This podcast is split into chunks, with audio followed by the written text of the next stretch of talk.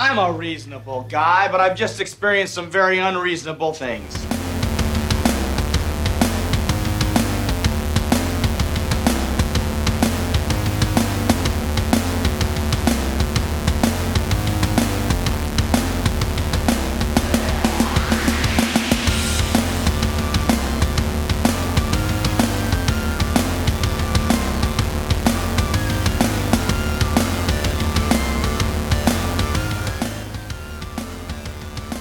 Welcome to a special episode of Very Unreasonable Things. A very special episode because we're going to discuss Halloween 3. And we're going to have Daniel Sanders point out to us where Halloween 3 touched him and why he hates it so much. Because he had it rated at one point 30th of the 30 movies that were out at the time. And this is in a universe where Halloween Resurrection exists. That is true. And Freddy's dead. And Freddy's dead, and Jason That's goes to also hell, and the Rob And Zombie Jason Halloween. X. So you got Enough a lot of the ex- Jasons. No. a lot of explaining to do. So Well, if we could paint a picture for the listeners, um, Daniel did come to this podcast tonight with his shirt off, foaming at the mouth, with boxing gloves on, and trying to watch Daniel smoke a cigarette with boxing gloves. I mean, that's That's a show within itself. we should have people pay for that.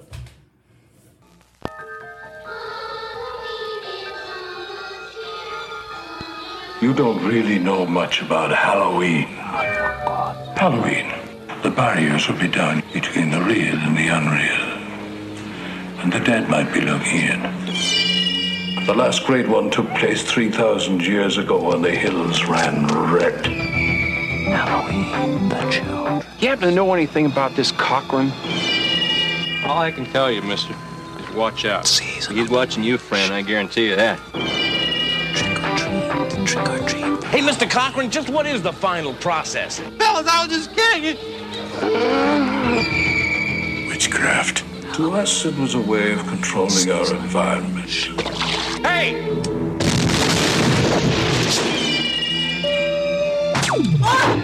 Where are they taking her? They're taking her to the factory. I want a mask. Can I have a mask? Ah, just what I had in mind for you, little buddy. Why, Cocker? Why? Do I need a reason? I've got nothing here to indicate there was ever a body at all. Operator, this is an emergency.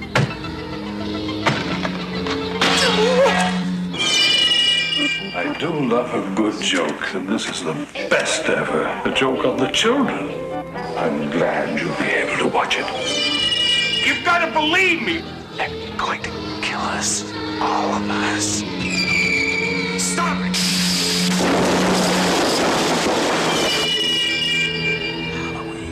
The world's going to change tonight, Doctor. Happy Halloween. Stop it!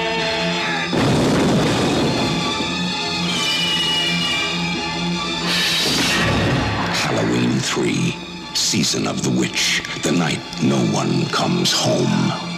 Season of the Witch. all right, so um, Halloween three, I think it was 1982, It was. directed by Tommy Lee Wallace, starring Tom Atkins, who was also in another.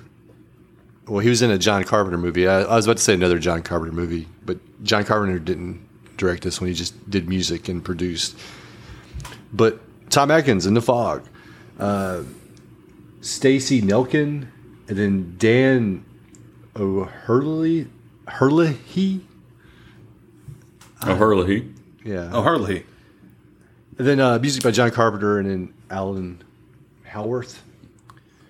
Released October 22nd, 1982. Runs Runtime comes in at 98 minutes. Was made And a budget also, it was a John Carpenter, Debra Hill production.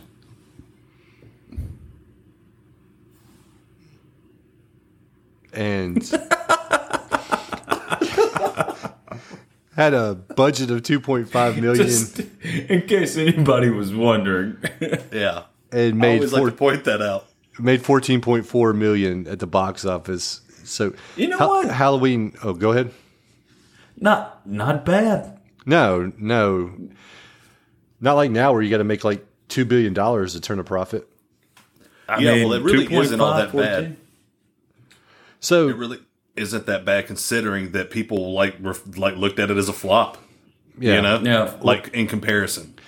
Daniel, hang on, babe. You're gonna have to defend yourself very soon. So just So, well, I mean, what he's saying though, like too, because a lot of people are like Daniel and they don't like it because there's no Michael Myers in it. So it was, it's an anomaly amongst the Halloween series. It was the first Halloween movie not to have Michael Myers as the uh, central antagonist.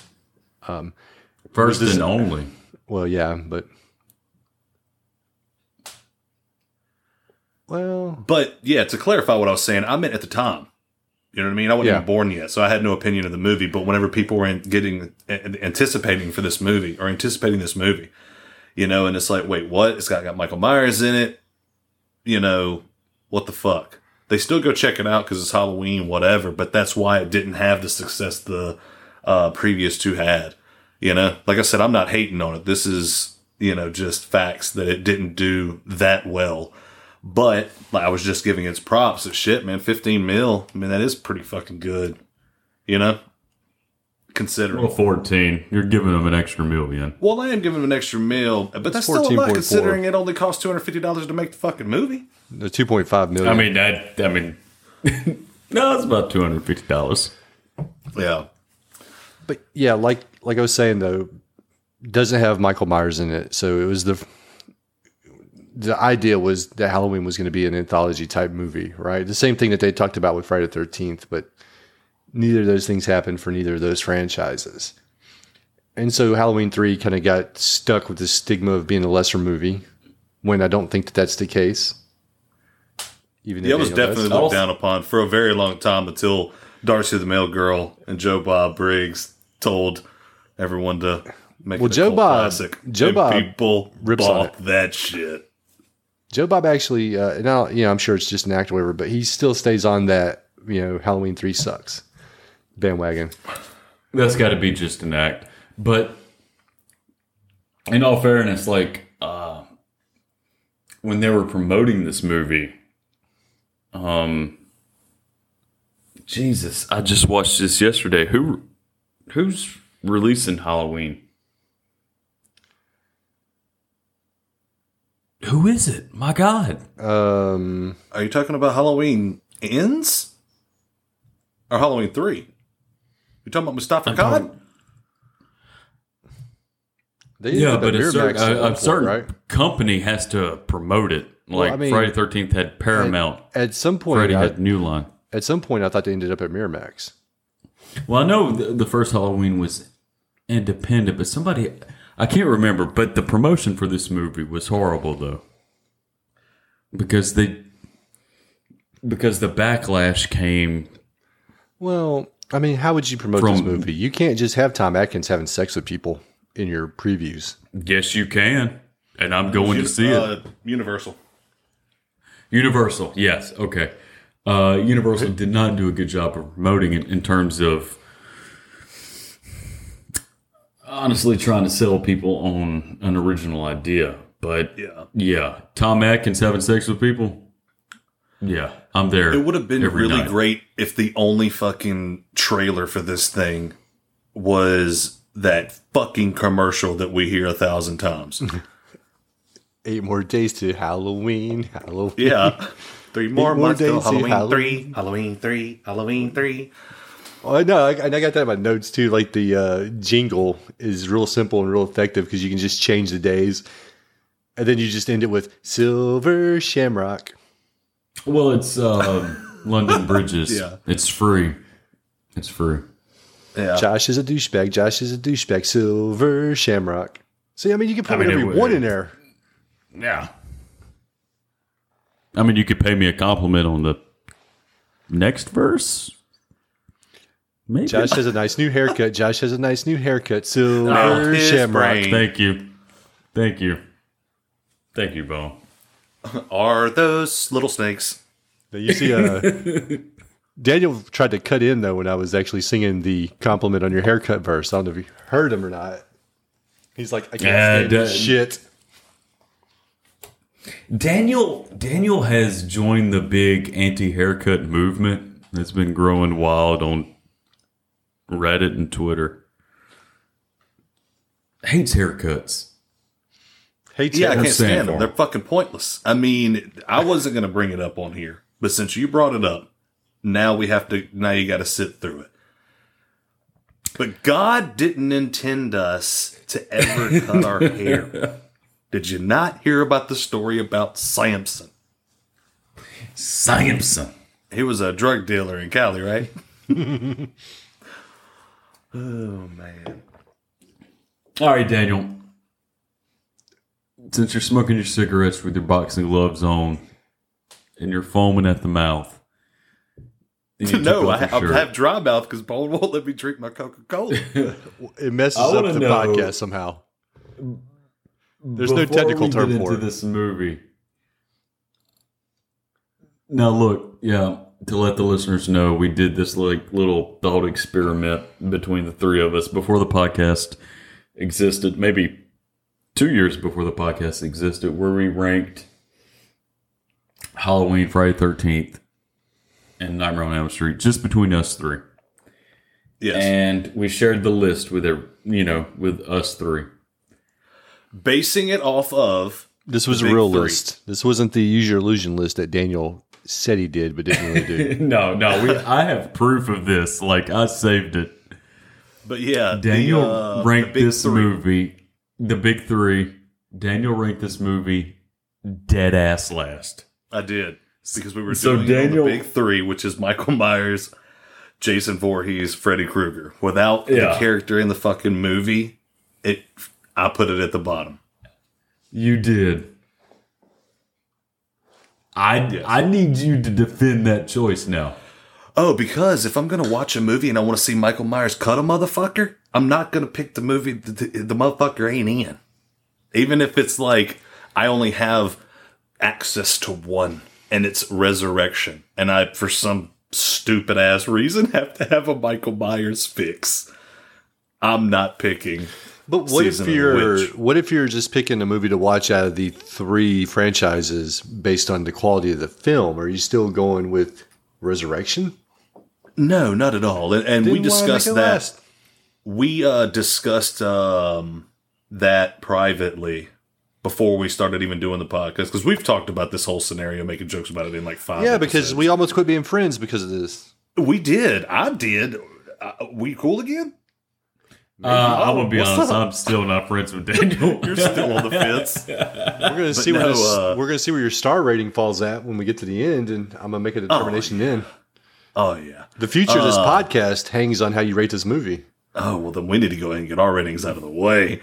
But no, man. Uh, like I said, when we talked about it before, I forgot where I did put it, but I think that I had said uh, like maybe seventeen or eighteen or something like that. Like if I were to if I were to take that thought process of Michael Myers not being in it and such, fucking um, so you would rather have Michael Michael Myers as a joke in Resurrection than not have Michael Myers. Josh, you hadn't been listening for the past two goddamn years of talking about this. It was solely the big three. Out of all those 31 movies, there's one movie where one of the big three is not in. So I just put that at the bottom and then I created my list. You know what I mean? That's why I did that. Now, if I were to take that thought process out of it and rank it with the rest of them, it's around 17, 18 ish. But Resurrection is still above it. Yeah, Resurrection was like number five, Fair. That's fair. That's fair. right under Freddy's Dead. man. The joke was fine without the Freddy's dead, Daniel. The uh, It's like I just went too far. Made you, you did. You you had the punchline, and then you just you lost your audience. Well, we lost Michael. he died. Mi- Michael died in 2012 because he knew your shitty opinion. Oh well, no, I wasn't talking about that Michael. I was talking about Michael, our listener. No, I think uh, Michael Henderson purposely died because he knew that. Oh man, I don't know if I could laugh at that, but I want to make jokes too. Uh, Michael would laugh at that. Oh, he would. He would, and he definitely would not listen to this goddamn podcast. I've been meaning. to No, listen no, to no, it. no, no, no, no. We would, if if good Lord willing, if if if Michael was still alive today, we would beg him to be on the podcast. and he would refuse. Well, because he, he wouldn't want to make like, "No, I'm good, man." he wouldn't want to make the doing, trip. Michael? Watch the movie. Yeah, there would be something. He'd just be like, "Nah, man, I can't. uh I can't make that trip today." Or like, "What do you got going on? Going Nothing, on, bro. Like Josh is gonna pick you up. Why can't you come? Yeah, I just don't feel like it. Yeah, I just I can't do it. Is Yeah, be- no. So- All right, well let's let's get into the history of what, Yeah, what's like your I was history, just Bone? about to break out into that, and I'm gonna go first, right? Because I feel like I'm just gonna take over this shit. Go ahead. All right. oh yeah, you're gonna be you're gonna be It was like 2018 or some shit like that, and Josh put a gun to my head, right? and I was like, "You're gonna have to pull that motherfucking trigger," and he did, but it was empty because he forgot to load it. And I was like, "All right, well, he's I don't know how to load a guess." gun. He knows how to point it and squeeze, but not how I to load it. I'm from Mississippi. If you give me a gun, I would not how to know how to load it. Yeah. That's the reason No, why I'm not in Mississippi now. You're banned. They ran me out. But no, man, like Lack I feel like life skills obviously going with the jokes and all that. I mean, I feel like you guys probably it fell below the radar as well because whenever you were in your teen years and watching these movies, you know, you're thinking, I'm going to watch Michael Myers. I'm going to watch this. So this one might have slid by like under the radar or whatever for a while. But for me, I think that, I don't know, I might have been like, I don't know, 13, 14, something like that, like revisiting all of them and was like, fuck it, I'm going to watch this one. Th- oh, yeah, this is the one without Michael Myers. I've never watched it. I'm going to check it out. But I remember watching it and being like, okay, you know, it was a different story, but, you know, re- whatever. Didn't blow me away. You know, I wasn't like, snakes and bugs? Who the fuck thinks that this shit, this is art? Wait a minute, wait a minute, uh, Daniel. Tom Atkins sucking on a titty didn't do anything for you? He straight was sucking that titty, bro. Yeah, like she was like, "Look, as long as he doesn't actually make contact," and he's like, "Look, it's gonna play on No. screen. Trust me." I'm a method There's actor. no nudity in this movie, but Tom Atkins sucks the nipple. Yeah, no, there's there like is a No nudity. yeah, there there's a half Huh? a nipple. You see Tom Atkins' ass. Oh shit! Oh, well, that's art, monkey. I'm just saying. but yeah, he does take that nipple out of view completely, Oh, yeah. and you can see like It he's is- actually sucking on it because the, you can see the flesh moving with the suction. yeah, especially on your 60 inch. I was I guess- watching it on my 12 inch. Like I said, method actor, man. You know, he's got a he's committed to the art. I didn't even notice the flesh bone. You just you just giving yourself away on that. You're giving yourself away, Josh. You were studying too hard on Tom. Oh Atkins. no, I was jacking it the entire time. Josh was jerking off, looking for reflections to see that mustache. He's like, "I'm sure there's something shiny around the room where I can see it." And Look, uh, God, we're such a professional podcast. Oh yeah, there ain't no telling. There's top tier. way we can- But Daniel, I I know you got the message, whether you read it and process it. But at the end of the each episode, now we're gonna give our Daniel Award, our Josh Award, our Bone Award. I don't. I I know you. Do you know about that, right? yeah, I got that. Yeah, he got it. Okay, yeah. So I got to good I'm just gonna. I, yeah, I'm not gonna say mine now, but You're gonna give us your history with the movie instead. no, I was gonna. I'm okay, gonna Bone. I'm gonna stop you right there and leave. I will get there, but Tom Atkins is the man in this. He's not my. He doesn't get my award, but I love Tom Atkins in this. I love Tom Atkins. my history with this movie is uh pretty non-existent up until like the mid 2000s uh but in, in all fairness a lot of halloween franchise compared to the big four that we're covering has been in my blind spot up until the mid 2000s uh, this didn't get the play on amc that the first two Halloweens got, or four and five and six. This one is like the ugly stepchild. That to where it wasn't on TV a lot. So like I wasn't introduced to this. I was introduced to it very late. And I knew about the ugly stigma. And I would say in the last decade, I've grown to, with each viewing, appreciate it more and more. As most people have, obviously. But yeah, I see the flaws and I see the the beauty.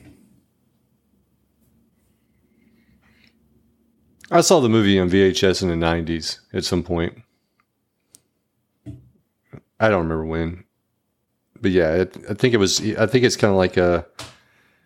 It might have been like kind of like Freddy's or Nightmare on Elm Street Two, Freddy's Revenge, where it was harder to find on VHS than the other ones. But I saw it, watched it, and then yeah, didn't have to wait until the 2000s to watch the other Halloween movies. I'd watch those pretty regular. Absolutely. So I know. And yeah, there's there's things about the movie that are good, and there's things about the movie. I, I'll say this on the front side before we get into it. Like people with legitimate complaints about the movie, I can see those. You know, people that legitimately like the movie, I can see that. I feel like there's been this thing where, you know, there's a lot of people that claim to love Halloween three just because, you know, They're that's the, to. That's the trendy thing to do. Yeah, it's it's like, oh man, I love Halloween three. It's the best in the series. It's kind of like that thing now where you see people talking about they love Freddy's Dead, and it's their favorite. You know, I almost feel like it's like, do you really, or are we just doing that because, you know, we want to seem hip and cool? Um, but Well, there's On the flip types side- of people on that. well, as I say, on the flip side of that, though, is the people that just dislike Halloween 3 because there's no Michael Myers, you know, I don't know. That's not a legit gripe because you should be able to separate those two things and just be able to judge Halloween 3 based on merit. Just pretend it wasn't called Halloween 3. Just pretend it was called Season of the Season Witch of the Witch. and Yeah. watch the movie. And then how do you feel about it? Yeah. you know, don't ding it because it's Halloween three and there's no Michael Myers. But then also don't sit there and be like, "Oh, I love the movie because you know everybody else loves the movie," or you know somebody that you watch on TV or Twitter or social media or whatever likes the movie, and so so you want to feel like you're the same as that person or whatever. exactly. haven't thought 'Cause, about it. I mean, it's a wild ass plot. You know. Yeah. I mean, It is. like somebody was you know, took a couple of hits of acid. It feels like for whenever they started writing the climax of. "Wh- So what are we going to do to these kids? Oh shit, we forgot. Yeah, right, so essentially- uh, Well, let's let's talk about the plot real quick and let's just get it out there. So the movie is um, it starts off with a guy on the run from some dudes in a suit, ends up in a hospital with Tom Atkins, who's apparently slept with everybody. And I'm going to circle back to the Tom Atkins sleeping with everybody, but like he's patting nurses on the ass. He's talking to coroners, and apparently they've had a relationship, you know. Um, but anyways, the dude's on the run from Silver Shamrock you know, evil mask company, uh, tell as old as time itself. It- Tom Atkins and uh, the dude's daughter end up back, you know, investigating, and they go on a tour, and it turns out that you know the mask company's wanting to commit like mass sacrifice through Halloween masks that have laser beams, and there's robots, and you know, shit happens So yeah, it's it's pretty wild, like you said. It gets out there. Yeah. Like never question the power of Stonehenge. Oh yeah, Stonehenge. Oh, I forgot about Stonehenge. Yeah, Yeah. It was more than Apparently that's uh, some It- special stones. well, it was more than eighteen inches tall, so it threw me off. Um, Uh, used- yeah. I'm used to Stonehenge from Spinal Tap. Exactly. I need a dwarf dancing around it, almost stepping on it. But yeah, what do you think about the plot, Josh? Yeah, I, you know, I'm here for it. And, you know, we, we you know, no matter, I know, I know you said that, like, it's a hip thing to like this movie. And I get why you say that because it is, No, like, I- not you're you're misinterpreting me. I think not like it, but to act like it's the greatest thing since sliced bread. Well, no, I don't. I don't know anybody who claims Halloween Three is the greatest thing since sliced bread, but I know Halloween Three has found its following, as most cult movies do, and I think this is a cult movie.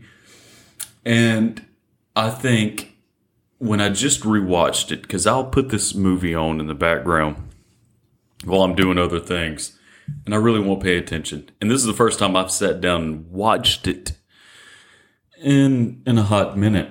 And the reality is that you don't even have to squint that hard. This is a John Carpenter movie. And this is peak John Carpenter. Now, did he write the script? No. But Tommy Lee Wallace came from Carpenter's um, little family. And he was handpicked by John Carpenter. He used Dean Cundey. Dean Cundey shot this movie. This movie is a Carpenter movie without being a Carpenter movie. And the plot gets out there, but it is glorious. I mean, just it's it's so bananas that I'm fucking here for it. I am, you know, and you know, I I always like to view a movie, and sometimes you know I'm fallible. I don't do this 100, percent but I I like to view a movie. It's very by, modest uh, of you to say sometimes. Well, yeah, we'll let the listener decide. But what a movie's trying to go for and what the movie accomplished. And what this movie's going for is fucking big. And I I love it because it's it's such a bananas plot. And and I, I'm gonna say this just because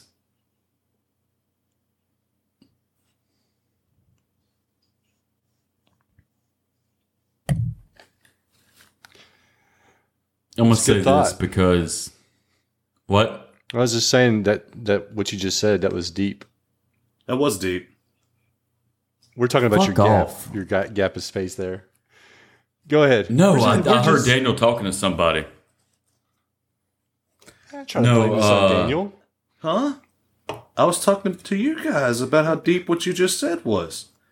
Oh well, then Daniel, stop drinking Coke. I can I, I can't hear you.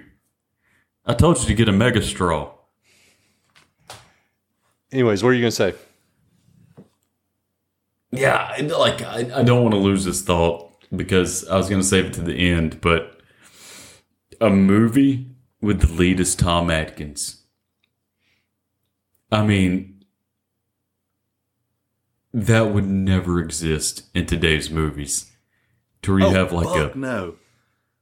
That I mean, and Tom Atkins looking like he looks, which is just an average Joe. Yeah. I mean Yeah. that shit does not exist, and the fact that he's our lead and he's an alcoholic doctor, fucking sign me up, man. Like just everything about this. And he's And the- he's flirty with oh, the ladies, not o- not only eighties flirty, like which is I think- 2020 sexual harassment. Well, see, I think you're proving. I my- think what every woman wants to fuck him in this movie. you're proving honest my, to God. You're proving my point on what I said, though. like so you have legitimate reasons to like the movie, whereas some people are just like, oh, I love this movie and adore this movie because this influencer said that the movie was good. I don't know how that's proving your point because I, Because I don't even know if I because I just said that, agree like, with you- your point. Well, it it doesn't matter if you agree. Well, see, oh, so let's give a little context for this. All right, guys. So here's the deal. Josh doesn't use any kind of social media or anything other than Reddit. So if it's not on Reddit, if an opinion or anything's not on Reddit, it doesn't exist in his mind. So like anything that happens, the millions of other things that happen, he doesn't know about and he doesn't acknowledge it. So when I'm talking about some of these things, I'm talking about outside of just Reddit, where people will ta- you know make these comments that like they love this or whatever. It's coming from other forms. And, Yeah, like, and you uh, and you are proving my point because you just gave a bunch of legitimate reasons as to why you like the movie, which is cool. That's that's what I you know that's what you want. You want somebody to say I like the movie for these legitimate reasons, like you what you said about Tom Atkins and not being able to have like we know who would be in this movie if it was made today. It'd be the fucking Rock Oh, sweet and Jesus, help and us! the and the and the robots and and shit wouldn't be able to land a punch. It'd be Mark Wahlberg.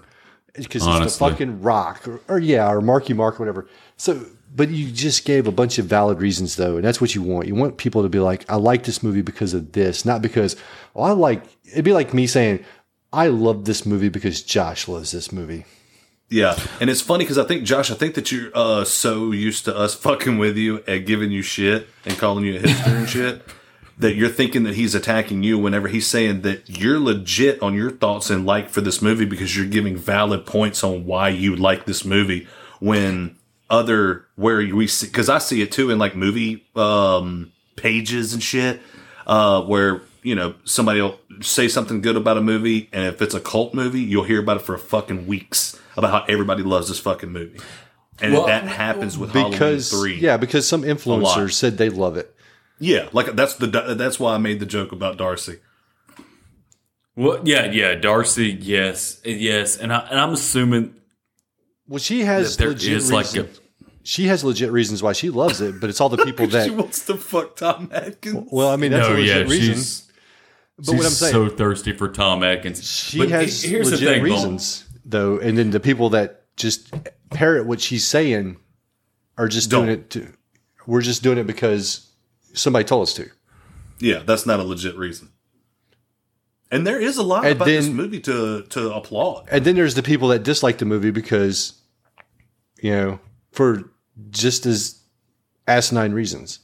exactly because no Michael Myers is in it it's just as silly you know like I, I Daniel, are you looking in the mirror right now? No, I'm looking at my camera pointing back at me, and um, but yeah, That's not working. It's not working, mind you. yeah. Well, no, I just can't see you guys. I can see me. I look fucking You- great. That's crazy. That's crazy. I Like my mean, camera's working, and- but it's just not connected. I don't know. We're we're past we're that. we're a professional podcast. And I do want to say too, right. like I don't want to make it sound like it's an attack on Darcy because it's not, because she's done a lot for the horror community, and you know, I mean, hell, she she helped bring back Last Drive-In, or she brought Last Drive-In back, or brought Joe Bob back, not Last Drive-In. Last Drive-In's a new show, but she brought Joe Bob back. Like she was like directly responsible for that. I'm just talking about when people blindly follow somebody because they're famous, and then Yeah. we just we take on their opinions instead of developing ones of our own. And you Exactly, have one of your own. dogging So I was either. complimenting you, Josh, but I think you still just want to like be combative with me. Look at him; he does. Dan. No, the way he's shaking his head, he's just like, I can't "Ah, look at him, but I know he wants to be he's combative." Like, he's like, I can't stand this fucker agreeing with me and complimenting me. I'm not going to tolerate it. Here it no. comes. What what? Here the it only thing I was gonna say. Ah, Here it the only thing I was gonna say. ah, I Do think, it. Yeah, I'm not on social media. I'm on Reddit, but I think the internet is a hive mind, and I do think I because I have seen people who love Halloween three on Reddit, which is a branch of Twitter and Facebook and Instagram. And I know what you're saying, Bone. Those Freddy's dead people have to be Robert Shaye's alternate Yeah. accounts. Yeah, No, it's funny because I'm glad you brought that back, Josh, because there was something I wanted to say, but I was letting Bone finish his thought. That there's three situations there. Rachel for Freddy's Talalay. dead. Say what? I was just saying Rachel Talalay. Rachel Talalay's alternate accounts.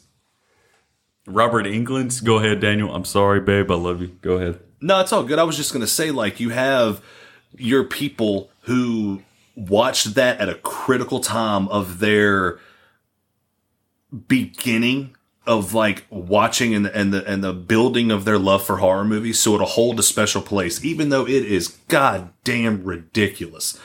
You do have those people who will love it because of nostalgia, right? And we're all guilty of that where it's like, okay, yeah, that movie's pretty damn silly, but I just fucking love it. You know what I mean? It's something I watched whenever I was a kid or whatever might have hit at the right time in their life. And then you have, um, straight fucking liars.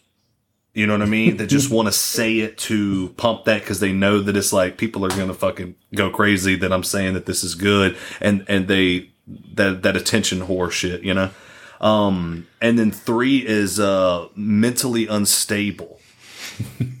they have had a complete psychotic break. I, I think we're talking about Tom Atkins' character in Halloween 3. oh, dude, I'm telling you. So it's so funny. Oh, go ahead, Bone.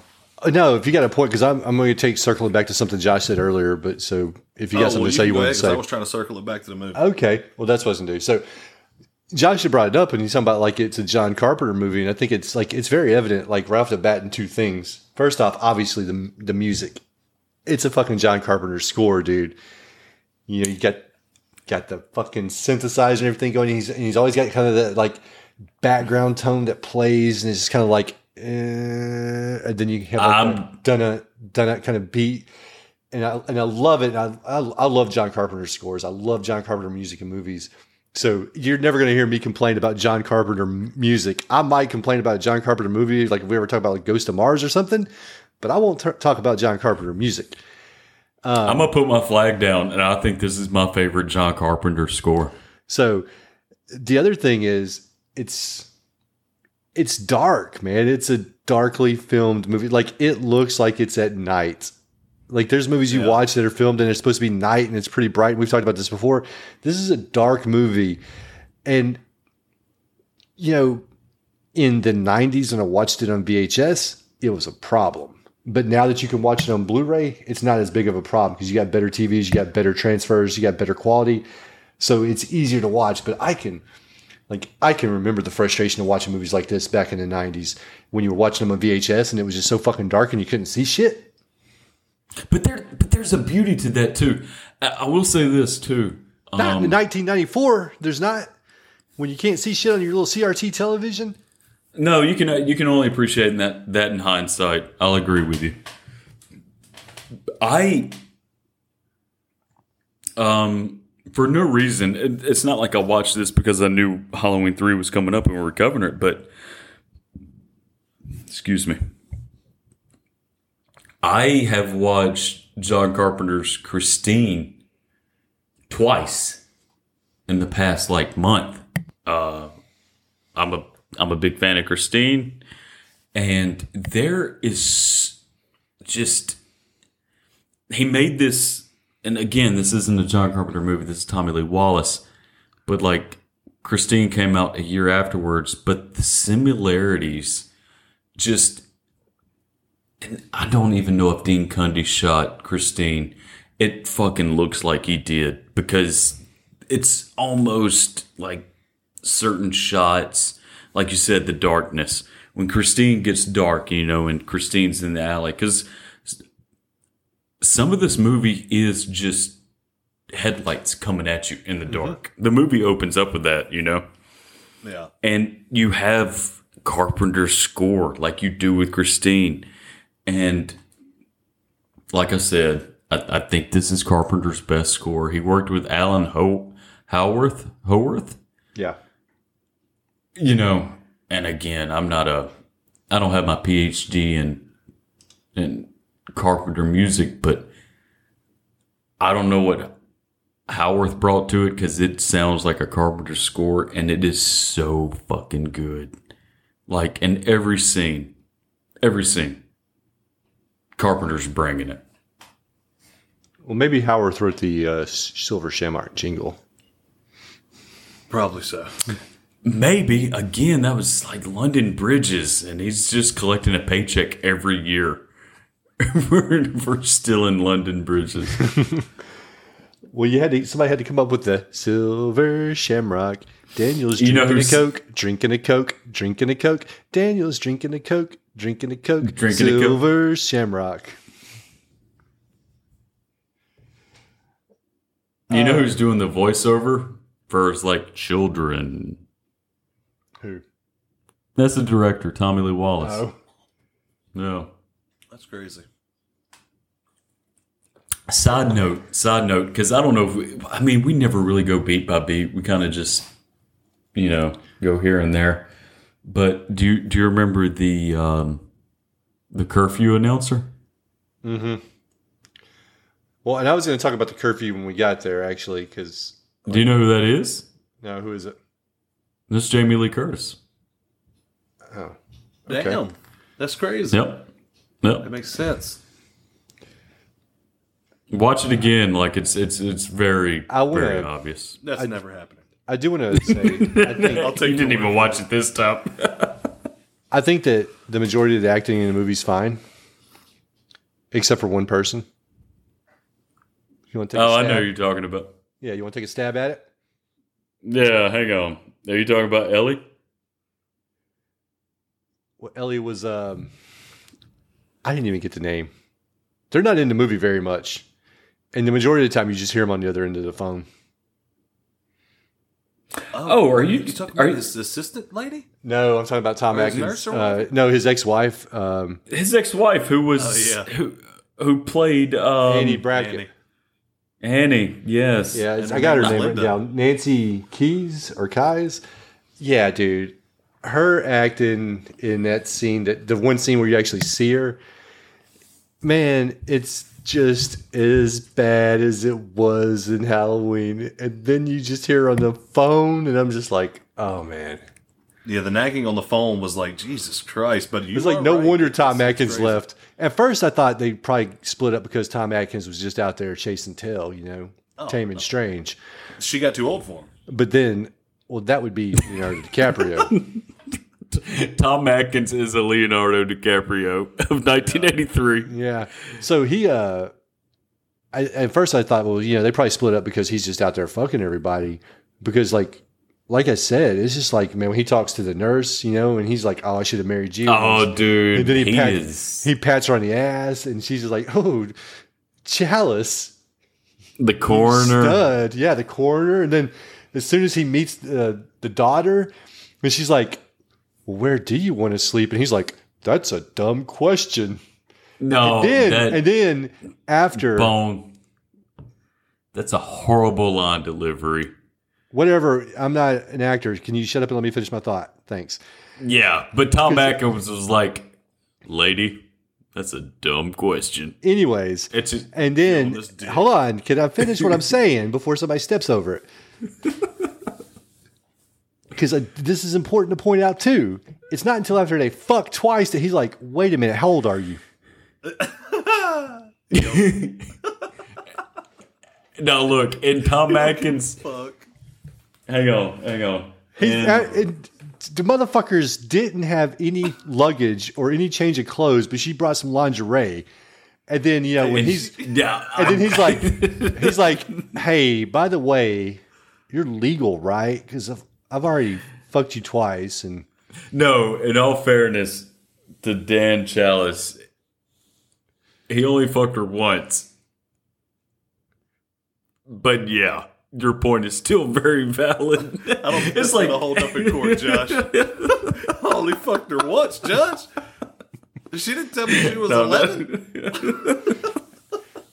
I No, mean, the she- thing is, she could drive. She had a driver's license. She was close enough. It didn't matter. I yeah. guess she had a driver's license. I didn't check. I brought a six pack for the right, trip. yeah, his That's first what he picked. That's what he packed. his first thing when he gets there is like, yeah, let's uh let's stay the night and let me go find some booze. Oh, yeah. Oh, dude. Hey, you know what? I feel you on that, Dan Challis. The funny thing is, though, is when Dan Challis showed up to his ex-wife and his two kids, he's got two cheap Halloween masks Uh-huh. and brown paper bags that held his booze. Yeah. And here's the thing: it was two cheap plastic Halloween masks, but just the masks. There was no costume. I to know. it. That's what I thought about Yeah. too.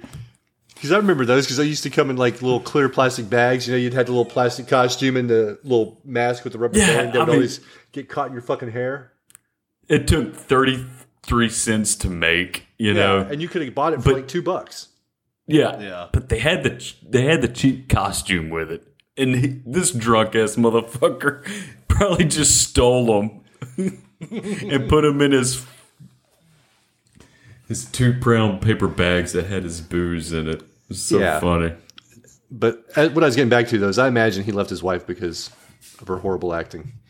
Um, so No, I will say this. I will say this is this is sort of, and I think she ended up marrying Tommy Lee Wallace because Tommy Lee Wallace worked in the, on the first Halloween. Um, but it's so funny. In 1978, she's playing Annie Brackett, a senior in high school, 17, 18 years old. In 1982, she's playing like a fed up wife, ex wife with two kids. a middle aged mom. Yeah, like two grown kids. yeah. 'Cause, I mean, they were I like mean, 10 at easy. who love their silver shamrock masks. But I see why you love those silver shamrock masks. They look good. They look real good. Which one are we? Which one are we picking? Um, I think that I did get the skull, man. It was I in would between say I the skull or the pumpkin, but I think I like the landed skull mask too. Well, yeah, Yeah, the it was the mask, skull or the witch. Yeah, the witch looked good too. Yeah. The the pumpkin was probably the most basic out of all of them. And probably they probably just had the pumpkin mask so they could tie it back to the whole cover Halloween art. theme. Yeah.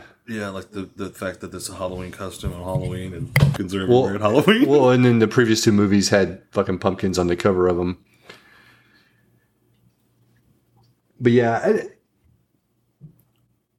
I, I, and I'll say this about, and I'll give the movie a little credit on this one because we talked about on Halloween two about the hospital being fucking dead, like nothing happening. At least there was people in this hospital yeah. working. Like I get that it's at night and you may not have as many people there in a smaller town, but you know, at least this hospital had people working in it. So, I mean, uh, apparently it's just like the fucking hospital in Haddonfield, though, where they're just fucking you know having sex wherever. But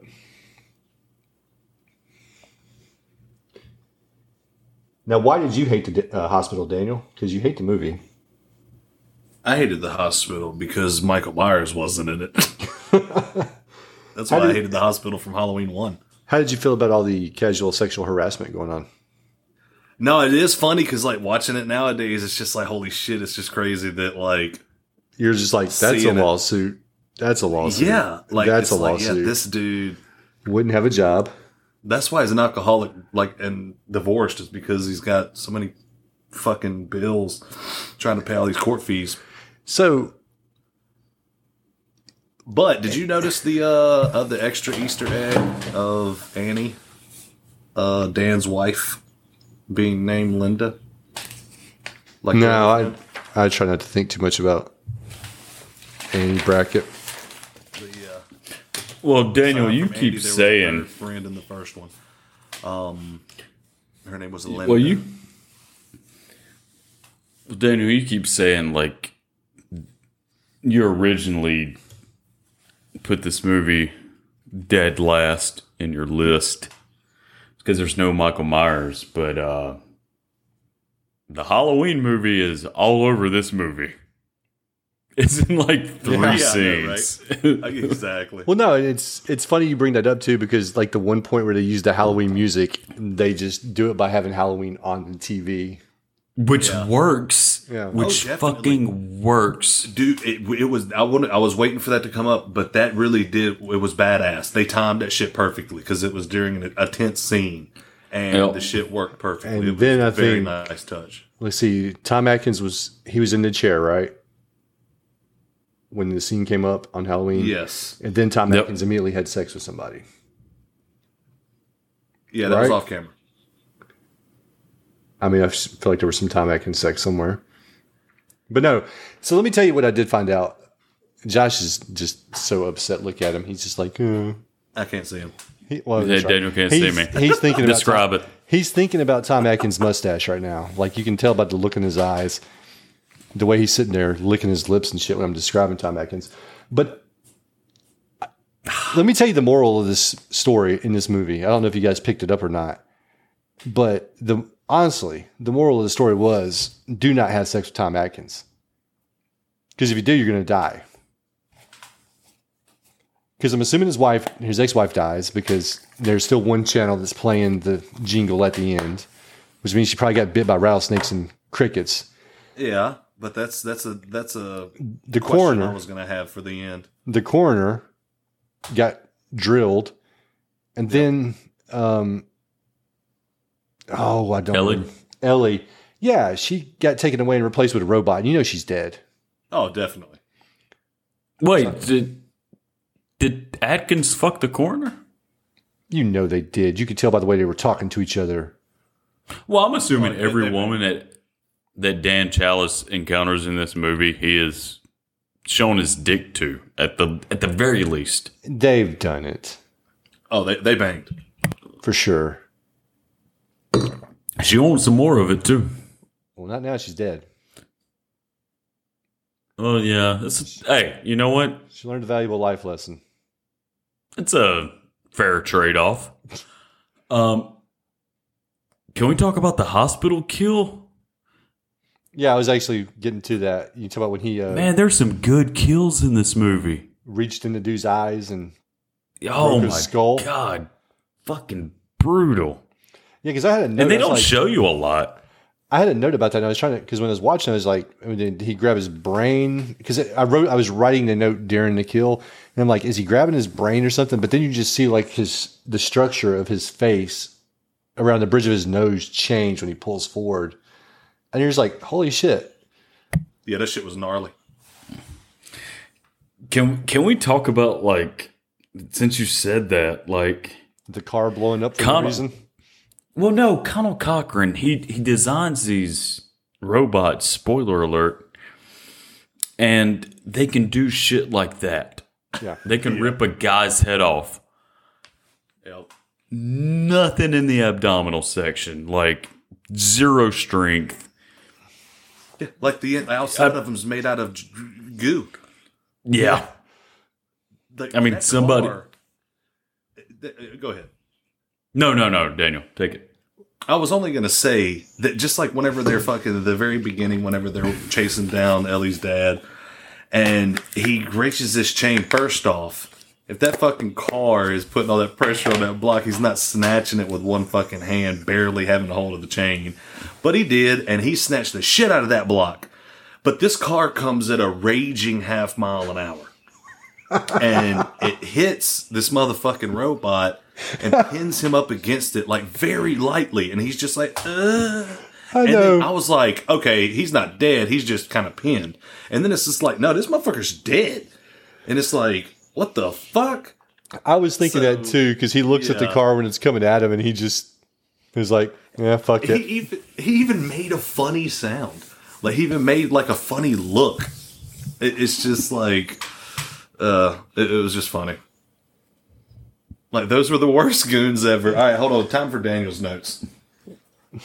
Since we're talking about it, I know it's weird for me to bring it up, but since we're talking about it, how terrible are these thugs? First, they can't catch him on foot with a car.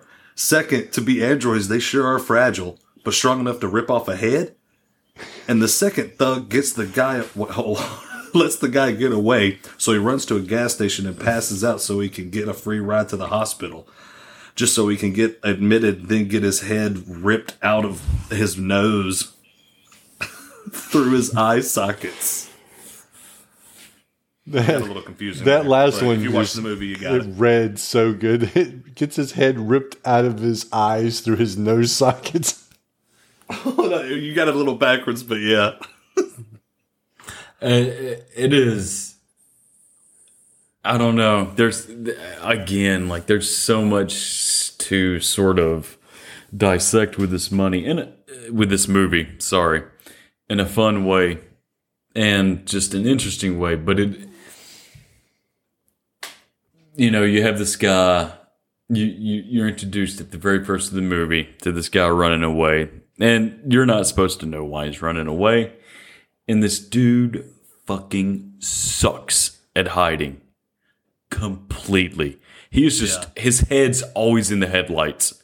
It's like, bruh. I mean, I don't get it. Like, I don't, I don't get horror movies to where people don't know how to just hide or run. But it is so. he did funny. run, and then the running caused him to pass out at a gas station. Well, Yeah, I guess he's like, I don't know, like But no, you think you could Oh, hide? it's so were- weird to if just- If you were in at a junkyard, do you think you would find be able to find a place to hide? Oh, oh man, sweet, sweet Jesus, yes. But it is so funny how this movie bookends with this, and this movie wasn't even trying to say anything about it, but it's just so funny when you watch it now. He he, he goes to this gas station and he's like, "They're gonna kill us all," and he approaches like this old black guy who's just trying to do his goddamn job. yeah. So he takes him to the hospital, and the black guy is not looking for trouble. Yeah. Oh, and he's hell like, no. I found him like this. And they cut twice to the black guy walking away. The black guy's like, I found him like this. I'm I'm leaving. Like this is not my problem. Yeah, right? exactly. It's like, I found him like this. I did my good deed and brought him here so he could get help. I'm the fuck out of here. Tell the police I didn't do this. I didn't do shit. This is how I found him. Like, Yeah. Like, You know, sir, I'm gonna weren't tell- suspecting you until now. well, I just need to make sure that I'm not a suspect. And the movie begins and ends with him. And this guy can't catch a break because it's the same goddamn gas station. He shows up, and you know, the climax of the movie ends. Like, this guy can't catch a break, like, at all. It's so funny. Hey, so I, Definitely. I'll tell you something else I was a big fan of in the movie, and this might seem like a small, minuscule thing, or you know, maybe you you loved it, Josh. Daniel probably hated it because he hates this movie. I But hate when- you for saying you're about to like something from. But when they were in the hospital, and you got the guy walking to the room, and like the only thing you can really because the music's pulled back and you just hear like his footsteps. I just like the audio design on that, like with the footsteps going through the hallway. Because you gotta got these soft steps. It's like click, click, click. Yeah, I'll say I'll say this like the last 20 minutes I had to watch on my phone because I, I started it a little too late and I, I couldn't stay awake for it. So I finished it today and I had to watch it on my phone with my headphones. And the Foley work in this movie is so fucking good. Like, um, I didn't listen to the hospital scene with my headphones in that I saw on the TV. But like when Tom Atkins is, you know, towards the third act, he's running around the. He does spend a, a little too long running around the warehouse, you know. Yeah. But it is so good though. Like just, you know, the footsteps, the just everything, the boxes. A lot of boxes get destroyed in this movie. Well, they they had it coming. Well, some would on. say. I, some Don't did. interrupt him, Bone. Josh, continue about these boxes. No, I, I you know, I'm I'm pro box. Um, Yeah. What about? Been waiting for years to bring up your love for boxes in movies. yeah. He's like Seymour And- Skinner. He wants to go to the box factory for a field trip. I'm like Super Nintendo Chalmers. How is anybody gonna know it's a Hyundai? Uh, how do you how do you feel about unnecessary car explosions? Fuck it up for it, man. That what are you talking about? That I dude love after it. after he killed the guy, yeah, he sets him he covers himself in gas, sets himself on fire, and the car immediately blows up. Yeah, Yeah, It's amazing. crazy as fuck. But it's like, why? This guy don't know you. He don't know what, uh, what, and and you have eighty of you motherfuckers at this place, and you can tell something's weird. Even if you would have left and he'd have found you eventually, he'd have made the same connection just as fast from you exploding yourself. And it's not like they were going to be able to interrogate these guys if they're robots and get something out of them. Yeah, hell, they weren't going to catch him. There was no fucking need. His ass was in the car. Yeah. He could have just put it in drive. If he Man. actually put it in drive and drove away, he would have been gone by the time Tom Atkins saw him. Because instead, No. he got in the car, grabbed the gasoline and the lighter. You know. But Conal Cochran probably gave him the order, like, Kill yourself in the parking lot. So Kill draw attention to yourself. yourself. once you complete small the town. mission. And okay, now now we're talking about Conal Cochran. Here's the thing, like, oh. if I was going to be creating, like, his end goal should be creating hot women sex robots, right?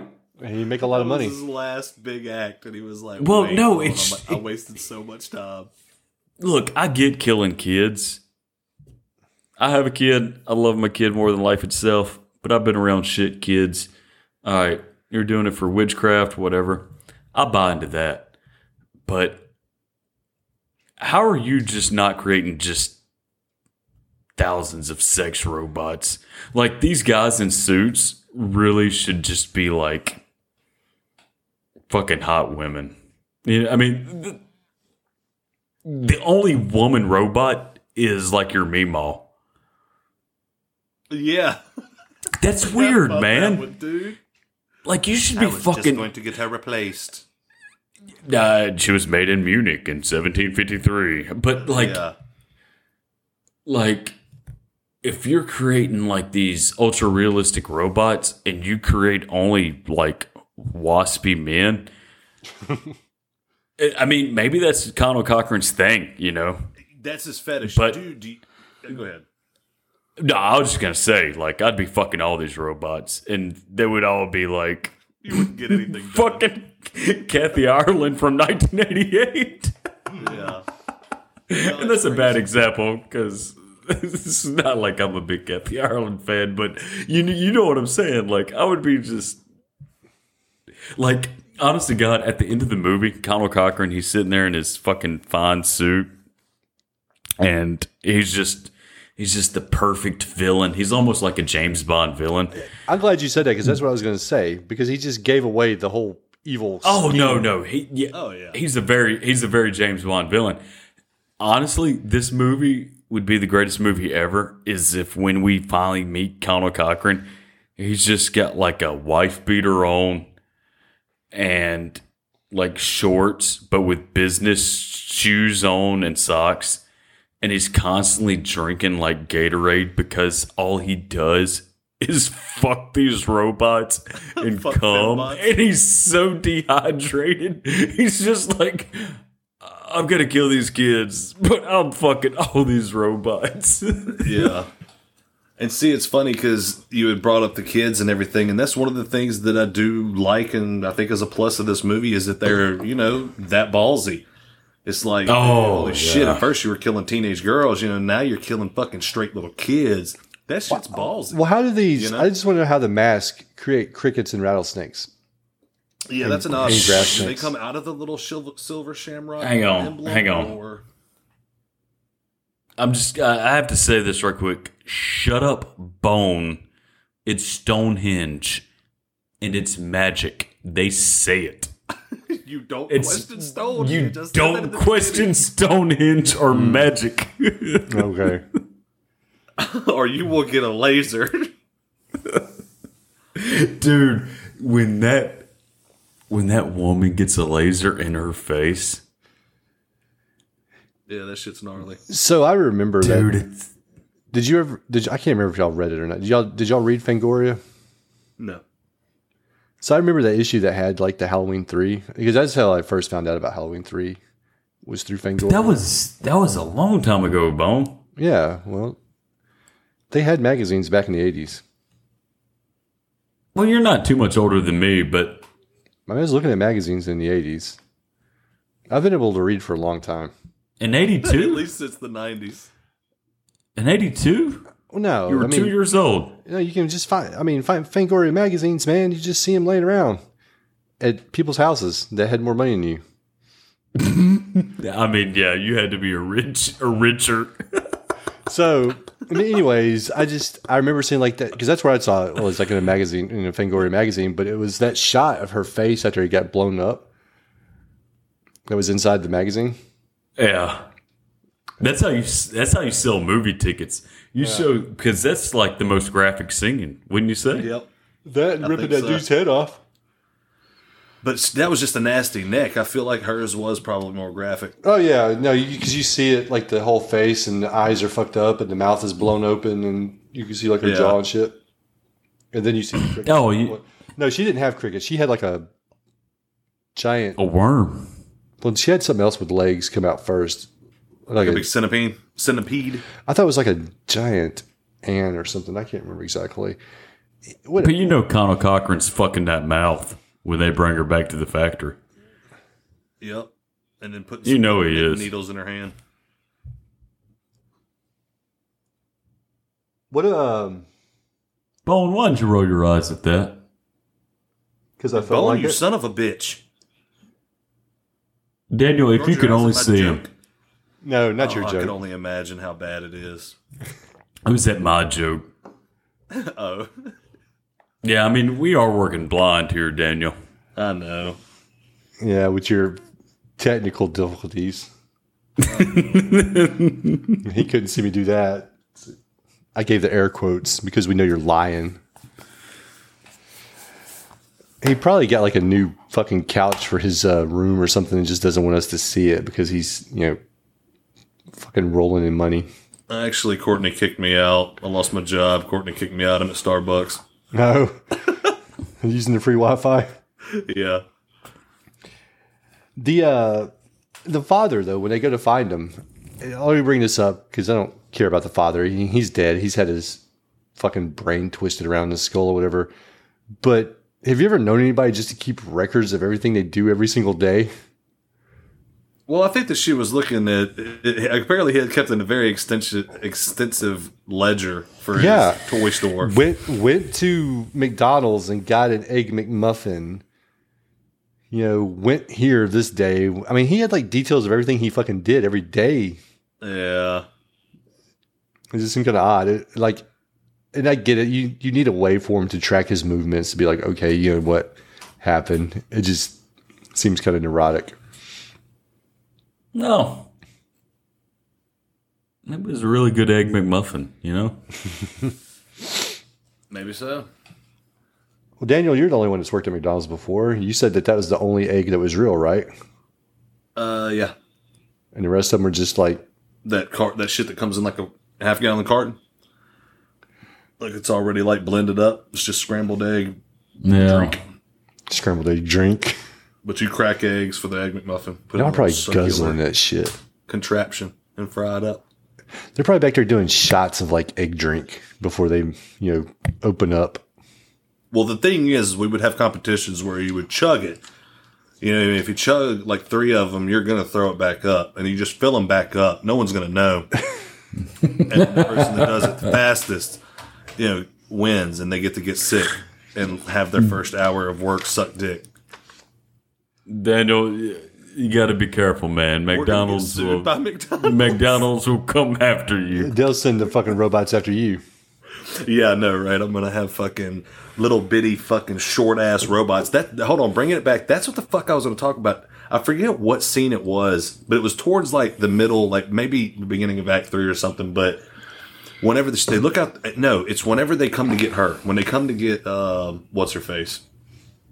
Um, she looks at Ellie. and then there's Ellie. There's five of, I almost called her Elsie, but uh, there's five of the thugs, right? The robot thugs standing there, and they all look really short. And it's, I think it's because their pants were way too long for these guys because they were all bunched up. It looked like little kids in their dad's fucking church clothes. Like, but they all seemed really, really short. And they're all scrawny as fuck, so it's it's it's not really intimidating. It's a lot of not really intimidating people, but it's not really all that intimidating. But I remember laughing whenever I saw it because it just kind of which is which is crazy though, because if Colin Cochran, uh, did I say that right? Let me just double check. Yeah, Conal Cochran. Sorry, I said Colin. If Conal Cochran's going to make these robots, and he and he acknowledges that his main design flaw is the abdominal abdominal area. Make a couple fat, you know. But you're right; they're all skinny. Like make them Like- all the size of Arnold Schwarzenegger. I mean, Jesus. Apparently, you got the whole deal with them being able to stand up and squeeze or people. or John Goodman, 1988. You know, like make them. Got some girth to them. Yeah, a little meat on their bones. Yeah. Or make them like Kathy Ireland, 1988. and fuck them Who's- all day. Who who's running from Kathy Ireland in 1988? You know what I'm saying? right. So what? Um, what about the town? Like Oh, I whole- love it. That I whole town it. was like complicit, except for one random bum that's allowed to live just long enough to point them towards the factory. And then they're like, "Oh, wait, you might give away information. Let's kill you." No. He gets one drink of alcohol and he's ready to spill the his the entire fucking plot. Like Burn this place to the ground. Did Tom "Fuck Atkins? it, Yeah. That's all I needed. Well, did uh, did Challis give him the bottle when they finished their conversation? Because No, of course Challis did. He's a fucking alcoholic. Well, that's what I'm saying. But when you see the guy, because you know he's like, "Oh man, I saw you with that bottle." Obviously, he has no alcohol of his own, but now he's got Well, like, Challis this gave him a, a dollar. a dollar, and he bought a full ass fifth. Well, Challis is a doctor, so I'm assuming he gave him like a 20 and he. Fuck a dollar probably did get you a fifth in the in the eighties of some fucking cheap shit. But yeah, the, the the whole town, like I said, is like complicit or whatever, and they're okay with whatever's going on, Yeah. except for this Sorry. one dude that didn't get a job. And if that would have, if that's all it would have took to keep that guy quiet, why not make him a janitor? Yeah, no, right. Didn't you- That's not how Conal Cochran works, Then babe. you, then you Conal bought off the whole town.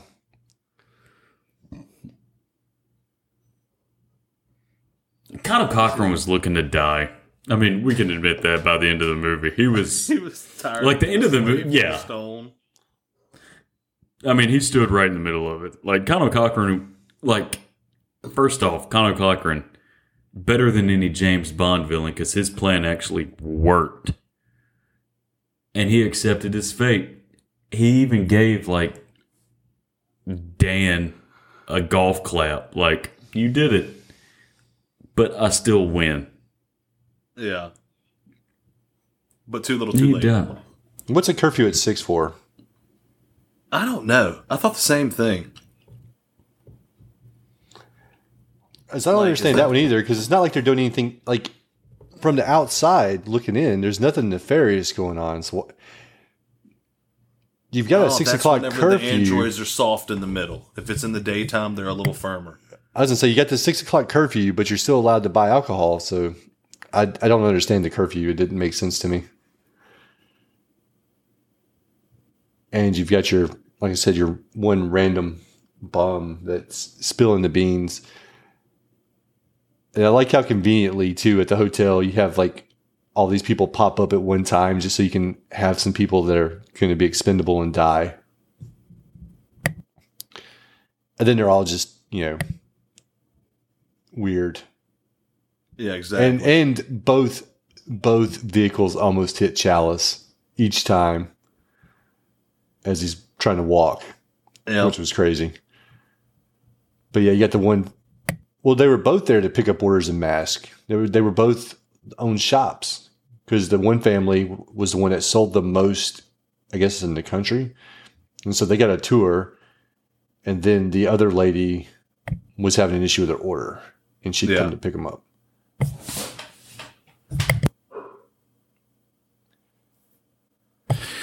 Did y'all notice when um, the family pulled up and our hero Dan was going to check the the ledger, the motel ledger, and the family pulled up, and obviously it's like this garish family for 1982. Um, so they pull up, and the bike just flies right in front of uh, our hero Dan, and the and the father gets out and he apologizes, and the mother gets out and she's like, "Whatever." The child gets the bike, and he's like, "I hope it's not broke," and then he drives off. He, he rides off on his bike. His mother's like, "Well, little Jimmy, don't get in the road." And this little child looks back at his mother and flips her off. Yeah, I saw that. Yeah, 1982 was a hell of a time. I will say this. I will say this. I was in the grocery store with my daughter today, which is always uh, even worse. It's it's it's so bad. My six year old, she's she's hell on wheels. And look, I, uh, you know, like uh, for me, I use adult language around my daughter. I I, I don't give a shit. Uh, but adult words are for adults. Yes, exactly. And and every time we go to the grocery store, she gets angry at everything. You know. She's like, 374 for bread? no, I was there that day. She said it was the worst day ever. Oh, she's she, every day's the worst day ever. But I'm I'm walking away from her because she's complaining about something. Six year olds, that's all they fucking do. Yeah. And clear as day. And this is like a big grocery store where we live. And she's like, motherfucker. And I'm- I had to turn back to her and I'm like, you can't say that. And she was, and then like, no, 30 seconds later, she's like, nobody speaks English. I'm like, everybody understands English here. Like, you can't say motherfucker. They understand that word even if they don't speak English. You know? It's customary Oh, my God. if you have another language around you frequently, you learn what the bad words are. Yeah. That's the first part of the Rosetta Stone. No, I, Bad language. well, look, you can go to Timbuktu, you can go to fuck if I know. Everybody knows a motherfucker. and, and everybody knows it's a bad word. Like, And it's motherfucking Oh, my God. to say. And look, here's the thing: like she's never really said that word before, so it kind of caught me off guard that she. Because it's one thing to say fucker or fuck, but to use motherfucker, it's like I'm kind of impressed. Yes, like she has Like- been listening. She has No, this whole is, time. How fucked up would it have been if she'd have went on one of your fucking rants when we used to play basketball? oh my dude! you would get banned Daniel. from that fucking store. Oh my god. I I have ripped up so many shirts playing basketball. I've lost my mind playing basketball. Just lose my just go an outer body experience playing basketball. Because you weren't good? Yeah. I I would just get so mad at basketball, like at basketball, playing basketball. I got a pretty decent Why? jump shot. Why would you get mad though? Dude, your jump shot was the worst part. the best part of playing basketball was you complaining and screaming and cursing. And damning God to hell. Were you the guy that was always calling? foul? Yeah, yeah. I love it. Every time, every time you shot and missed, you're just like foul, foul, it's fucking foul, It's man. like, Give me you're by ball. yourself, sir. It was his neighbor from across the street. He's like, it's still a goddamn foul. Fuck you, bro. oh, learn your basketball terms, guy. Yeah, Um, But no, man, I've been there with um, you know, children in the store. no, it. Luckily, like it wasn't too too bad, but there were instances, and it's like, look, bruh, you better chill. Because it's like, I want this, I want this, I want that. Man, I ain't never heard, had my kid be like, "Hey, Dad, I want that motherfucking toy that was back there we just seen, cuz." Well, well, she said it to get a rise out of me. She didn't say it like as in general dialogue. Yeah, But- that would have been better though. Hey, Dad, can we get some motherfucking cheese sticks in here, man? Oh, dude, she would get cheese sticks. Like if, if she didn't use it to get a rise out of me, if she just used it in like general dialogue, be like, Dad, let's get some motherfucking milk. I'm like, yeah, we're gonna get some motherfucking milk. Don't But, like, fuck up once you milk again, Dad. But once you use it to get a rise out of me, it's like, well, you got a rise out of me. Like Oh, all of a sudden, like me. Yeah. But it uh with Isla it is I mean, I don't know. It's hard to say. Bone could probably comment on this more because we both have kids who are only you know, the only child. Yeah. So it, it, it's almost like a. I want to say it's a, almost a whole different ball game with an only child. You know. Yeah. It's definitely different experiences. I think that Yeah. number comes with its own. I think that at five, you're just insane, an insane person. So it really doesn't matter at that point. Yeah, it is. It's a trip. Yeah. Could you imagine having eight fucking kids like some of these TV shows and shit? Another thing I thought the movie did really well, and I'm sure you guys picked up on it though, but like when the coroner was calling, when she first talked to uh, Challis, and she's like, "Oh yeah, the samples got mixed up. You know, we've been wasting our time on doing an autopsy on the car." Yeah. and it was like it's all metal and plastic. Like it's like a little foreshadowing to the to reveal that these guys are robots. Yeah. So I mean, there was some subtle things that the movie did too. You know that you know were really good. I know, right? And I guess that the yellow goo is just their oil. And how thick was that shit on um Dan's hand? Oh my god! It was Like so that. na- it was a coat of that nasty shit. that little napkin wasn't getting anything off. That's the same thing I was thinking. Like, uh, he he did scrape the top, and it got a little bit on the neck. The rest of it was just scraping goop off with goop. Well, the rest of the napkin's ruined. Like, so you're just applying the residue back on your hand. Yeah. Yeah, I highly doubt it was one of those thick ass shop napkins. Yeah. yeah. and I don't even know where he got it. Yeah, The he pulled it out of napkin. his pocket. It might have been a, a, a handkerchief. I don't know. But no, no, no. He, talking about it wasn't his handkerchief because he had the handkerchief throughout the entire movie. Yeah, I was gonna say that was in his back pocket. The entire movie.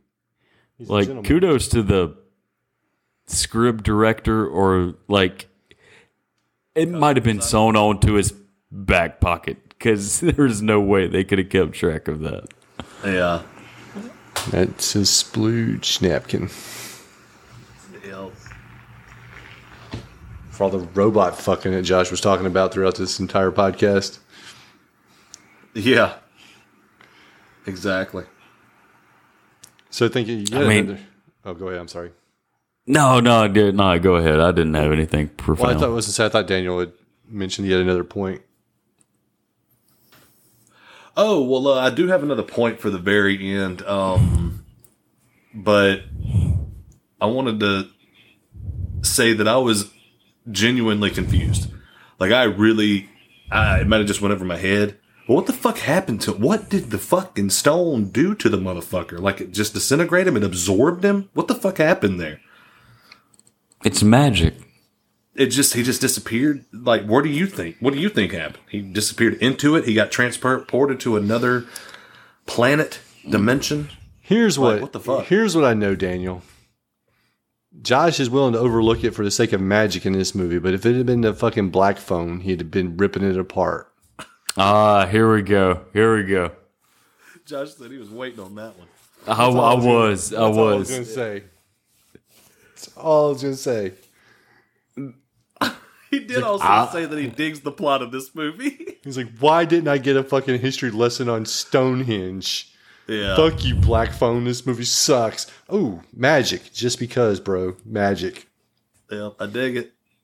Oh my god. I, uh, I I knew I knew it was coming. I thought it was. I, I thought it would come sooner. Daniel, you like the Black Phone, right? Yeah, I like the Black Phone. Like Okay, uh, I liked you. it a lot. Like, not saying it was the best movie in the world or shit, but I think that uh probably You liked it mo- three point five. You liked it more than uh, Star, right? What was y'all's uh star? Josh gave it like one star or a half a I star. gave it one star. What'd you give it? It was either three or 3.5.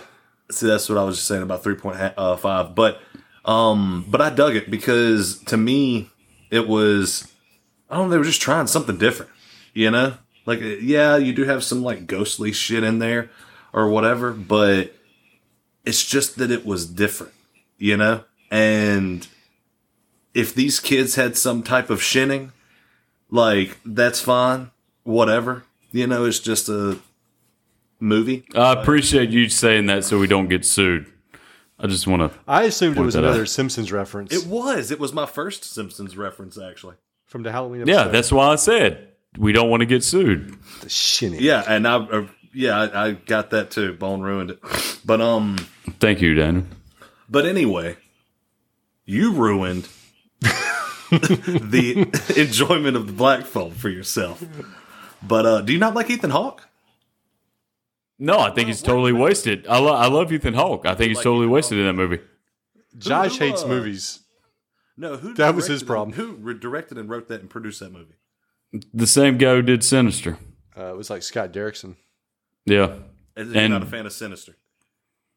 Uh, no, I think it has its high points, but I, I think the low points uh, are very visible, and I think they definitely shine through in the Black Phone. So, whenever you came into the black phone, did you already have preconceived notions of this is probably going to be very similar to Sinister because it's Ethan Hawke and because it's the same guy? No, no, no. I I, I, I- I heard nothing but good things from the Black Do Phone. you want to know what really happened, Daniel? I can tell you. What's that? I said, hey, you should watch the Black Phone. I enjoyed it. And Josh's like, nah, fuck that movie. It's like I'll watch it immediately so I can hate it. yeah, Bone likes it. I'm out. But yeah, I wish did, that uh, was I the did like case. it. I wish that was the case because I thought about, you know, like I thought about it afterwards. The the episode hasn't dropped yet, but and I hope you listen to it, Daniel, because Oh, will. uh, The only ones I haven't listened to is movies I haven't seen because I'm too lazy to watch. But I want to watch the movie so I can understand the references. yeah, I yeah the points I make on the Black Phone, like um, I'll be honest, even after like I think about it, it it stands up. Maybe I was too animated with my my points against it, but yeah, I I thought that movie sucked. I Shit. couldn't really say nothing just I because didn't think Josh that it was so sucked at all. I animated. think that it was good. There is a couple of things that like I'm still going to be a little judgy about with it because you know that's why it's at a 3.5 for me. Like, um, they do a little twist for you. Uh, they do a little twisty shit in there where it's like, holy fuck, this guy lives with this other guy. What the hell is this? Because my thing is, I'm thinking that he's imagining this person You know what I mean? Because obviously he's got like a some type of split personality thing going. So it wouldn't be far fetched for him to have something else where he is hallucinating his brother, you know, whatever. Yeah. And uh, that I was thinking may have gotten abducted, you know, whenever he was younger or something. And this is what's created him or whatever, right? And and then the, the, they reveal that it's real. And the twist is that he was just going across the street. Like for me, it felt Well- like it was a big build up that kind of was a small bang. I still dug it in the end. I'm like, oh, okay, across the street. Okay, that's how he was able to do things quickly. Whatever. But Well, that's a plot point that- a little different. All right, well, that's a plot point that goes absolutely nowhere. The two detectives are just pointless characters. Like, the script couldn't even give them, like, a personality. And the across the street stuff, like, that is so not explained at all. That's that's what I'm meaning. Like it it was kind of like a build up, and then it But was just a small ev- little. Oh, okay, not really a big explanation on that. but even the obviously it cokehead brother was there for no reason. Yeah, Hey, but to be a death count at the end. And again, like you're taking a pretty good actor, James. Uh, I don't have it in front of I me. just as the brother. so it's it's Yeah. not a and you do nothing with him. You do nothing with Ethan Hawke. You shine a light on these. it's not. Hey, hold on. I was gonna say we're gonna get sidetracked on the black phone and talk about it for another hour and a half. I just wanted to bring it up because magic, and you're okay with it. But then also at some point, I'm gonna bring it up again because the things that you're not okay with in there, you're okay. You're very okay with. It's what the movie is giving you. I've said it before, and what it's accomplishing. Okay, remember that when we get to that to the movie where I bring all this shit up that you defend so staunchly. Hey, real quick. Y'all brought up Black Phone, and I wanted to use this couple of minutes that's turned into longer to throw in my two cents on it because His pitch for the sequel, there. The Black Phone Two. Oh, dude, they've already announced it. It's going to be great. It's gonna be a But, cell um, phone this time. What? Nothing. Go ahead. It's a found footage movie. No, I said it's gonna be a cell phone this time. The black phone. Yeah. Um but uh but yeah, I liked Ethan Hawke because it was just just like doing these different like personalities, which I, I think there's only what three. There's like the evil, like the Punisher motherfucker, you know. That you never get to see. It's crazy, man, because you didn't get to see him much, and I was hoping that like he was watching the whole time. Like I was hoping that he wasn't really sleeping. No, he was just sitting in that fucking chair. I mean, yeah. Go ahead. I'm sorry. But um, but yeah, he didn't have any huge like you know monologues or anything like that, or, or have a, a singing number. But I did like what he did. I really did like um like his performance in it. And but one other knock is uh the sister. Like me, I, I I'll look at stuff and I'll be like, okay, I get it, whatever. Apparently, their mother was touched, they're touched. That's fine, whatever. But I feel like it would have been more satisfying if the the girl is just out looking everywhere. She doesn't have the touch, and she looks up and sees something that you know helps with finding where the fuck he's at. But not even that, really. That's the only if they're gonna make that happen with the with the sister. The sister could just be putting flyers out and being like, "Hey, help find my brother," and never find out shit until he comes home. Because eventually, uh, his touch from the other ghosts boys and shit like that have helped him get out, and he does eventually get the fuck out. You know, like I said, I'll allow it, but I feel like it would have been a little bit, you know, more interesting if they wouldn't have went that route. But all in all, I did like the movie. Like definitely something I'll watch again. But getting back to this movie, the movie's over. It's done. The dude's been fucking absorbed and transported to Jupiter. The bad guy. Tom Atkins is chilling. Got his girl on his side. She got abducted for a little bit, but everything worked out. He was able to save her. So it's like, all right, girl, shit, we gotta get the word out. Let's ride. So they leave and they go to try to find somewhere because they can't get. This is when they're calling everywhere, right? And they can't get out of the town. So they know they have to get out of town before they can make a call And to try to stop this shit from station. happening because it's right around the corner. Yeah. Yeah. Okay. Anyway, and then he gets on. They believe him, thank God, and they start taking the shit off of the air right before it's going to melt brains. But there's one station left, and he's saying, well, "Hold on, actually, stop it!" Right? And he's yelling, repeating, "Stop it!" or "Turn it off." Uh, I can't remember. I think it's. "Turn it off." Yeah, he's just repeating it over and over and over. And yeah, he's like repeating "Turn it off" like in a panic, and then we go to black, right? Mhm.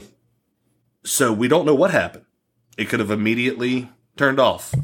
Uh, you Or- gotta assume that all these children are turning into rattlesnakes at this point. I mean, that's what I would think. You know what I'm saying? Because then I like for things to end on a downer. You know, because people don't usually do it. There's always a happy ending, so it's little bit of a relief to get a a downer ending. So that's what I would choose to believe. But I was just gonna give you know bring that question Uh, to you guys. That's how I feel like it ended too. I feel like it ended with that commercial playing its way through on that last channel. yeah. Because I mean, what would you have? What reason, if you're working at a TV station, would you have to believe that this crazy shit's about to happen with these Yeah. masks? When some, you know, lunatic is calling you, screaming that you got to turn off the commercial. Oh, I mean, yeah, and he's just a doctor. And he is a dedicated. All right, I'm not trying to get back into it, but he is a dedicated fucking doctor. He's like, nobody kills somebody in my goddamn hospital. nobody. And I'm going to get to the bottom of this shit right fucking now. Because he was already in that mode before he met the daughter. And then it was like, oh shit, I'm really into it. Yeah, yeah. So, Josh, that's kind of my Did thoughts, too. everybody die or did no one die? Oh, everybody died. Like uh, again, That might like, have just been uh, a weird thought from me. I'm probably the only person on the planet that's like, that'd be interesting if it did shut off. for one you know uh, at the beginning um, i told all the things that i liked and i'll continue to, to tell all the things i like but another thing that i like that you do not see at all in movies these days to where Conal Cochran did die but his plan worked and the bad guy won Yeah. Oh, I got I a mean, question about that. So how how much did he win? Because it seems like they had distribution issues. Well, no, he he didn't have distribution issues. We forget that like uh, Tom Atkins has pull with No, NBC and I'm not, CBS. ta- I'm not talking about that. I'm talking about he had distribution issues with his masks. That was why those two families were there, was to get more masks because they couldn't get their orders. there were there were no. The first family was there because he sold the most masks that year. Yeah. and he had actually made a comment. He's like, "I'm trying to get an order for next year, and I can't get it." Well, I saw that one. He's like, "Honey, because you." the other woman was there though because she couldn't get her mask. Yeah, that one that lady was there because she was having issues. Yeah, but I mean, they needed a death. Yeah, of Yeah. course. Yeah. You can't just kill a bunch of robots. You know, if her father was there just to pick up Matt, and this is just nitpicking, um, just pointed out though, it seems like they could have carried out this plan without any troubles if they would have just gave Ellie's father his order and let him go about his business. yeah, no, right? Like nothing, nothing would have happened, and all these children would have just died, and plane goes off without a hitch. Like, did this dude ask for like a discount or something, and they got mad? Seriously. Oh, I'm sorry. Probably. One other question. One more question. It's like, fuck your ten percent, you son of a bitch. What the hell is the what was the big giveaway? I don't think I remember ever hearing what the big. I don't think that that was actually anything as much as it was just a ploy to make sure that these kids are all watching at oh, nine o'clock. Oh, Well, of course, I know that. I'm just talking about like, did they say ever telling these kids like, "Hey, the big giveaway is this. Be sure to tune in to see if you win." Or if they were just like the big giveaway, and the kids were just like, "Okay, cool." the kids heard giveaway and they were they were in. Yeah, it's like a whole furniture set. Great. Man, it's 1982, man. A big giveaway. a sectional. It Or could be like a fuckers that were connected. It was a water bed. it, they're like, I'm going to win my family a 1982 Datsun, you know? Like, yeah. Exactly. I was curious if they ever explained what it is. I knew that it was a ploy, but you know, I was curious. So, Josh, yeah. you had said something about everyone presenting an award. Yeah, yeah, yeah. So, yeah, oh, yeah. it's your idea. You go first. Yeah. Uh, you know, I wrestled with this. I actually, when I was thinking about it, like, I actually, my original thought was going to John Carpenter because I think this score, like I said, it's my favorite. I think the score adds so much to this movie. I mean, again, like I've said, this is almost like a John Carpenter movie. Technically, it's not, but it is. And this score is just so fucking fire. And then I was like, well, Carpenter made a lot of fucking fire ass scores. And I'm like, well, this movie wouldn't work with without Tom Atkins. And the fact that he's our lead is a beautiful time in Hollywood when Tom Atkins could lead a movie to make 14 million in the box office. And I'm like, well, Atkins brings what he needs to. He doesn't do anything non Atkinsy. If you've seen other Tom Atkins movie, so my my award, my Josh Lindsay award, goes to Dan O'Herlihy in this movie, who played Conal Cochran, because he knows exactly what movie he's in, and he plays it perfect. And this movie works.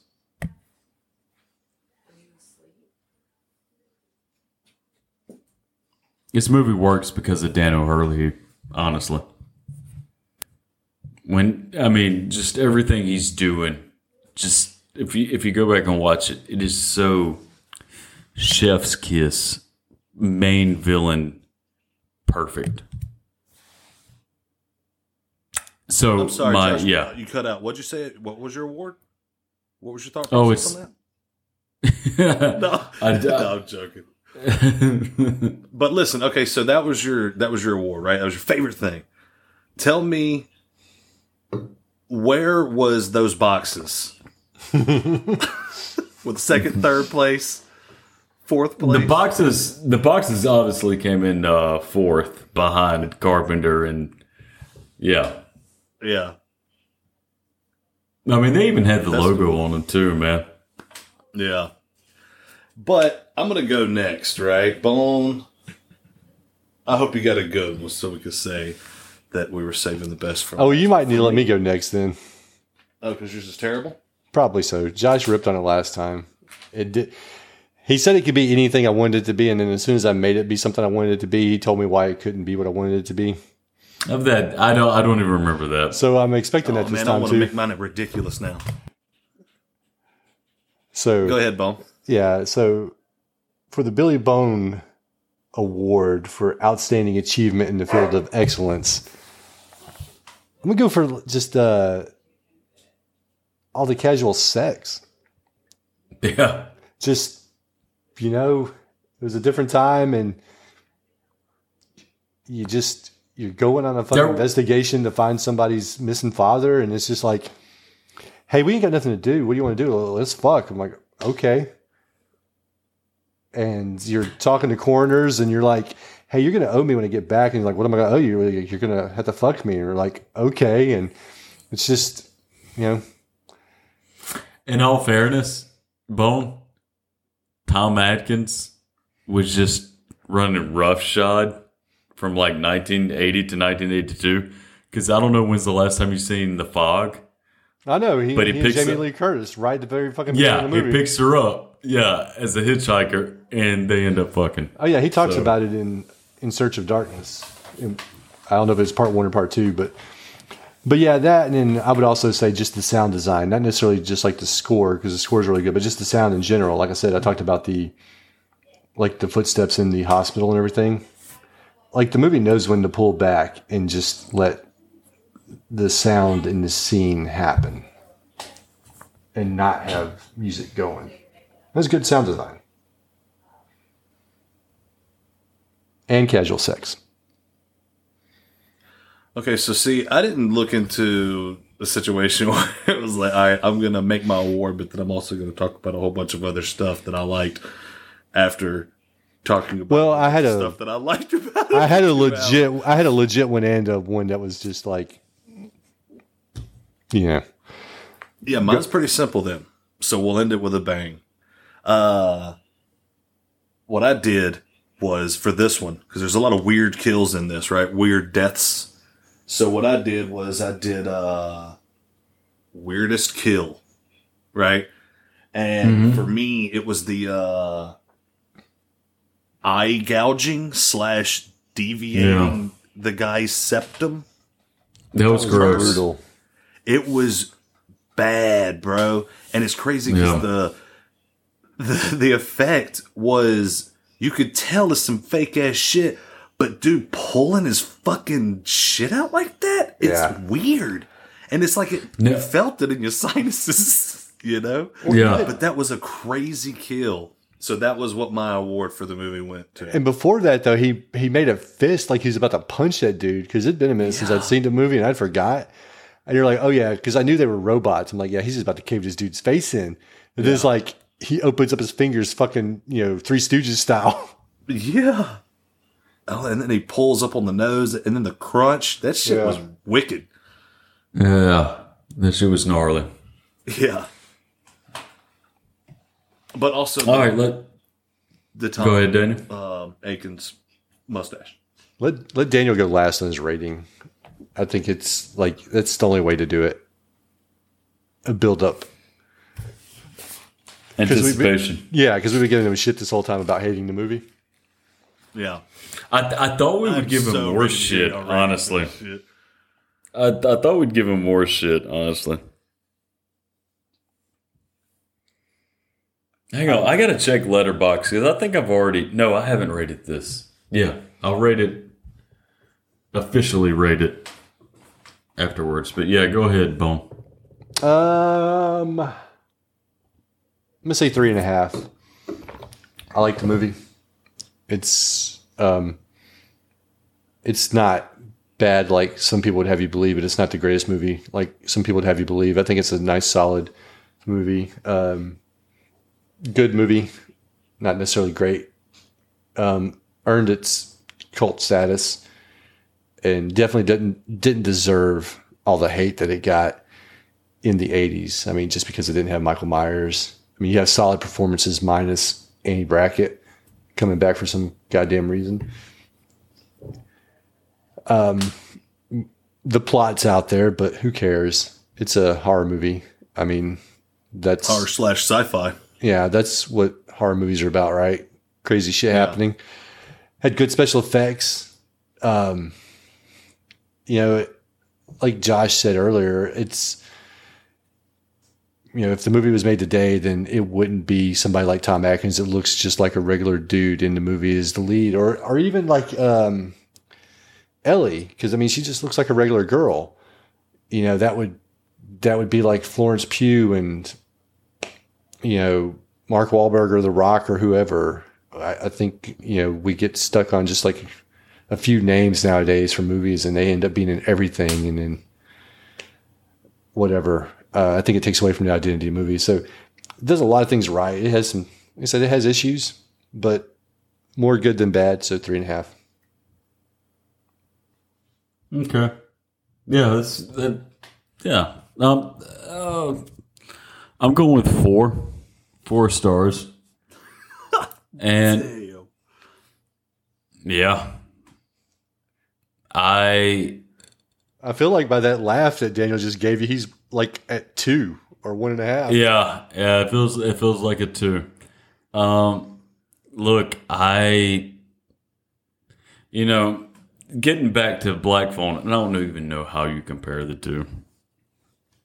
But I said it again. It's and I'll and I'll keep saying it. What's the movie trying to be and isn't accomplishing it? This movie's fun, and it's a John Carpenter ish movie that is not afraid to go bananas and the acting pulls it off the score pulls it off and this movie says fuck it we're gonna end on tom atkins screaming no. Turn it off. That is fucking amazing that they have the balls to do that in 1982 or in 2022 that you can end a movie with Tom Atkins screaming on the phone, no. I love you for that. I love you for everything in between because it is so just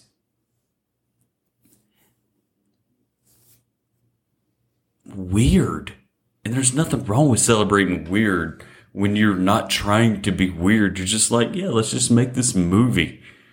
And you go for it. And it's no pretentiousness to this movie. Despite what contrarians think now, there is zero pretentiousness to this movie. To whereas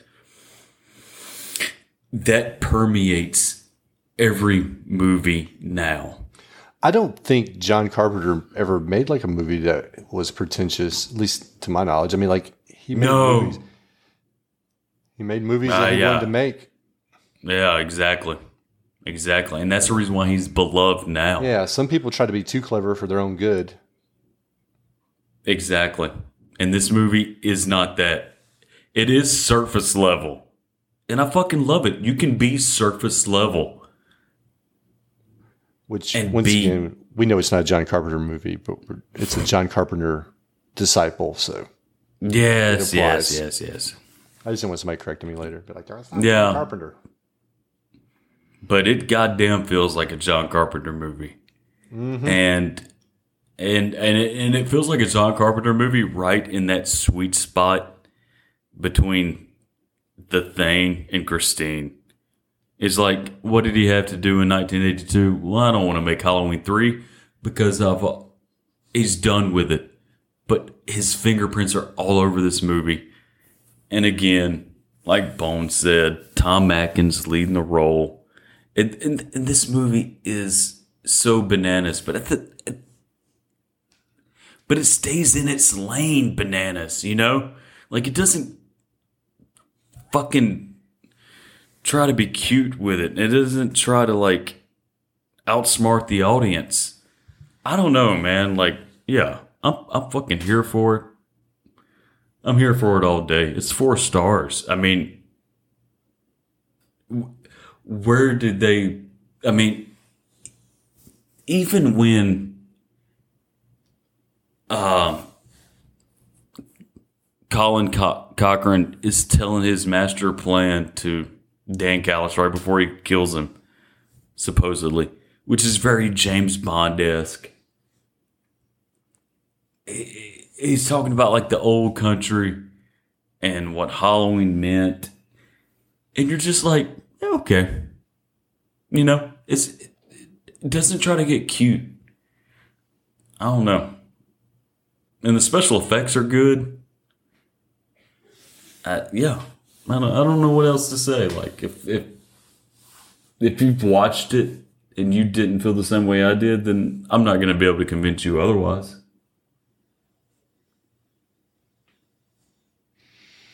All right, Daniel, tell us why you hated it. You hater. With your stupid hater face. That we can't see, but we know you have it. We know that you were probably just throwing up in your mouth the whole time Josh was talking, hater.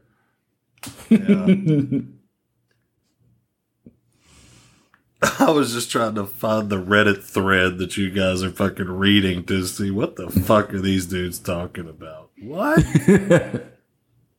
Did I watch the same movie? They must have watched the unedited version or the extended cut. And those that me missing that little bit extra really threw it off. No, but um like I said before, um on the rating system. I rated it how I rated it because of all of that.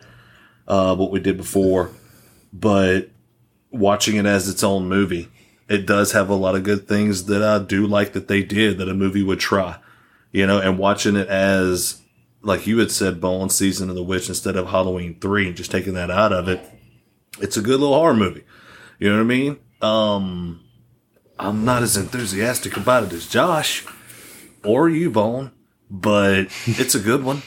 You know, um, definitely not as enthusiastic about it as all the people on the all the new fans on the internet out there that are going crazy for it. Whenever if you'd have asked them ten years ago, they would have been like, "Meh, I don't ever really watch that one. All right, it's all right."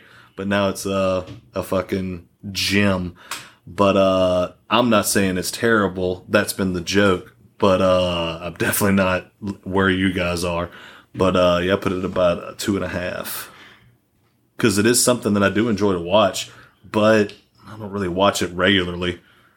Hell, I've watched it more recently in the past few years because, you know, us doing lists and shit and just talking about shit on our group chat.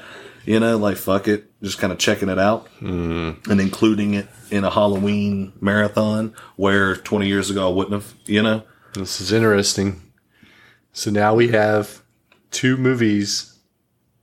Since we talked about it today, we have the Black Phone where me and Daniel were yay and Josh was nay. And now we have Halloween 3 where me and Josh were yay and Daniel was nay. Daniel's yay, just not as yay. It's two and a half. That's a nay. No, no. I mean, I know, I, I know. I say two. Uh, I- I'll say like two and a half is like mid. Yeah, and for me, it's just over half yay Yeah, because I don't give anything a five. Five is in.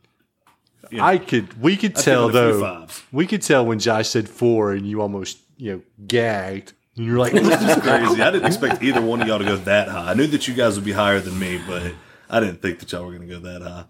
Well, you know, honestly, it was. It, you know, I was leaning towards three and a half, four.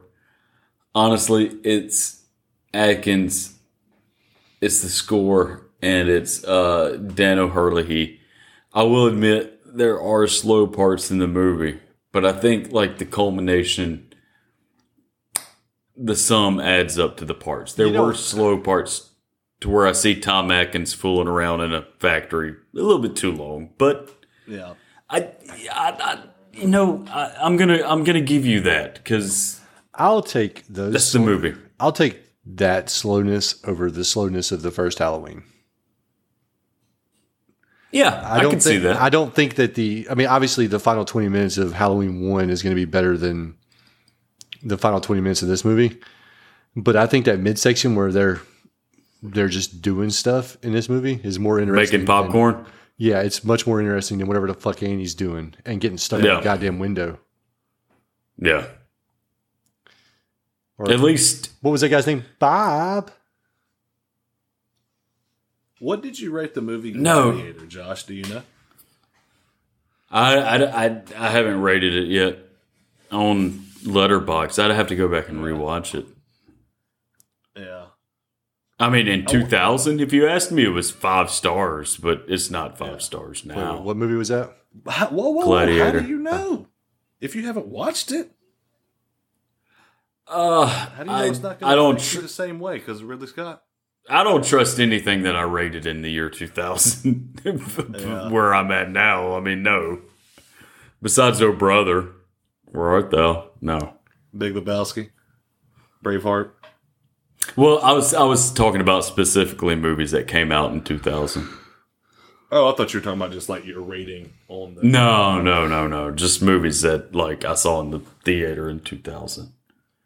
Or saw they came out around that time. Yeah. Did you watch it recently? No, it was just one of the ones I knew that you had liked a lot. Because it was like a uh, Yeah. a hero, not a hero movie. That was about to sound too much like comic booky movie, but like um an epic type movie. Yeah. like Braveheart, Yeah. shit like that. You know, I, it's like Troy, shit like that. I Troy gets hated on a lot. I I stand for Troy. I think Tr- Troy and Gladiator probably are more neck and neck for me. as time goes on. I gotta watch them. It's been a long time since I've seen either one of them. I I just tell you what, though, Are they fives? No. So what I remember, like in my mind about Gladiator, was it's it's just like a series of fights. Like I know shit happened Yeah, it was just a between, lot of fighting. but it's almost like Street Fighter or Mortal Kombat. You know, where like we have to we have to have a reason to have these different fights in this coliseum. Yeah, this guy's got to wear a mask. Whereas I feel like Troy probably had more of a story going. I've seen Yeah. Troy way less than Gladiator for sure. Because just Gladiator just got, gets more TV play to this day. Well, I feel like Troy You know, probably that shit still comes on HBO I a think, lot. and maybe what it's like Josh was hitting at, maybe didn't say it, but maybe I, in my mind, what I think he's getting towards is like, you know, Gladiator is one of those movies you, when you first see it, you're like, oh man, this is so cool, but it doesn't hold up as well. Whereas like with Troy, maybe got shat on a little bit because it wasn't as visceral and as graphic, and it wasn't just like a series of fights over and over and over. But Yeah. there was probably more to the plot, more to the story, and made for a better movie in the long run. yeah. Maybe I've got I've got to watch him again. I, that's just like a like a thought from afar at this point. And uh, I think Gladiator was almost, and I haven't seen this movie, but I get the vibe. It was almost like a copy paste of Spartacus, you know? Oh, I see. I haven't seen it, but I was going to say was like, did you ever watch Enter the Dragon? Ah, No, I had the So kick ass DVD. Yeah, people love Enter the Dragon, and it has some cool fight scenes. But ultimately, Enter the Dragon is it's just like, oh man, Bruce Lee's brothers was killed. We're having this tournament on this island. Let's show up and have just fights. And here's the reason for the fights, which is why people were so you know pissed off about like Mortal Kombat movie because like Mortal Kombat itself was inspired by Enter the Dragon.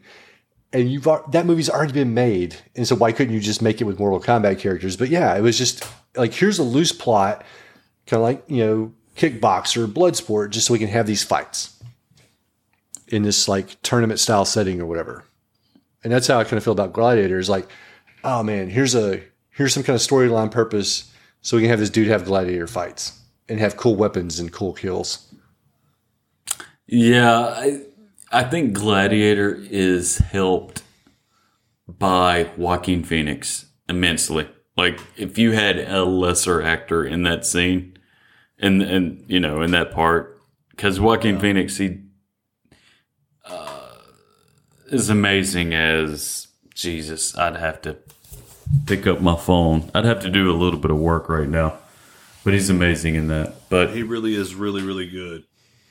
yeah.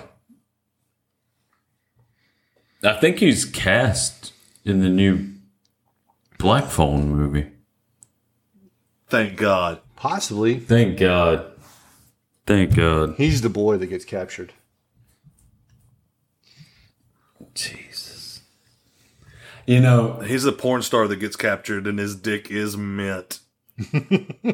oh my God. Yeah. Oh, Jesus. Oh, man. Look, They did call back to that uh, like one or two times too many. I will agree, but I did like it how they did call back to it, but they just kept doing it. no, they only called back to it twice. And twice was too many. did you hear me his name was Com- Especially the setup. Especially the setup. The setup was so cheesy. his name was commodus Okay, thank you. Thank you, Paul.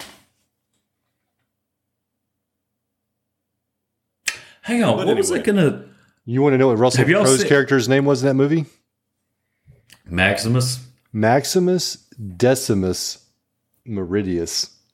I I think that movie was written by John Logan, who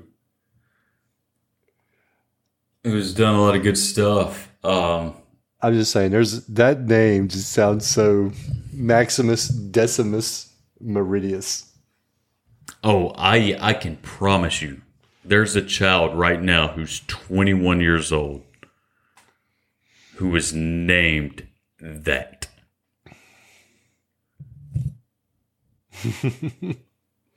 that without a doubt.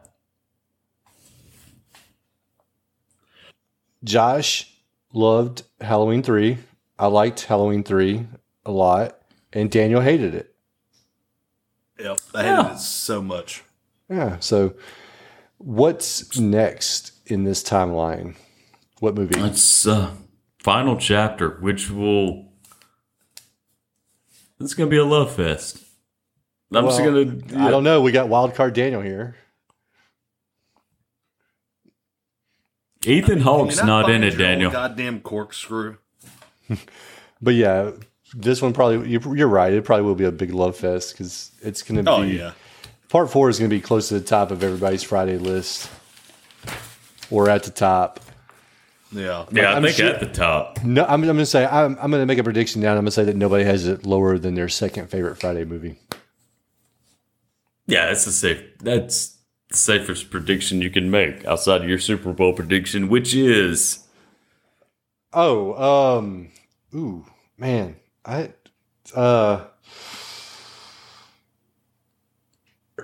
when do we get to Nightmare on Elm Street? Because that's the one movie we haven't touched on yet. Is that after after Final final after final chapter. Chapter? Okay, so we're finally about to get there. Hell yeah, I can't wait. Yes, and then we're gonna go through a string of nightmares. So do not worry. Like it is gonna be pretty Oh, consistent. Oh, I'll be out after like three of them. then I'll be like, when's another movie coming in? Yeah. No, look, I thought about this. Like, we don't get to a bad movie, in my opinion, in this franchise to like the late 80s. And we're on 82 now. I mean, it's pretty good. Depends Like- on depends on who you're asking. Because Daniel just hated Well- Halloween three. That is true. That is Motherfuckers, y'all true. fucking ripped Friday the Thirteenth, the biggest asshole I've ever seen. Well, we're past that now. Daniel. We're we're past that, buddy. yeah. We're into a new We're in 1982. Yeah. You're still living in 1980, bruh. Really? Come on. Jesus Christ. First person Come camera back shots. to us. All No, right. Oh, go I ahead. tell you what, Halloween 2 was a good, just medium love fest between us three, though. Yeah. We're like, yeah, we medium love it.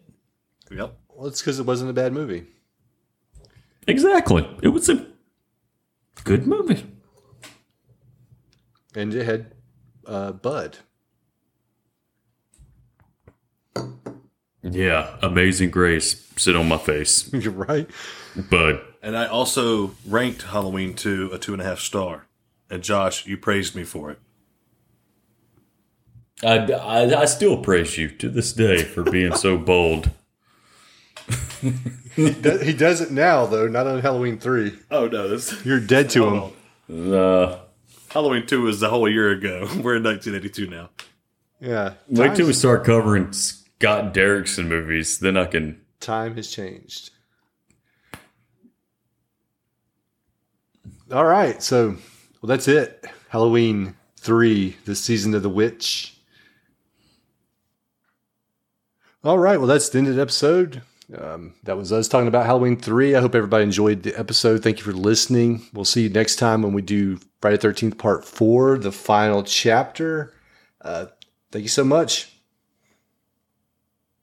Turn it off! Turn it off! Turn it off!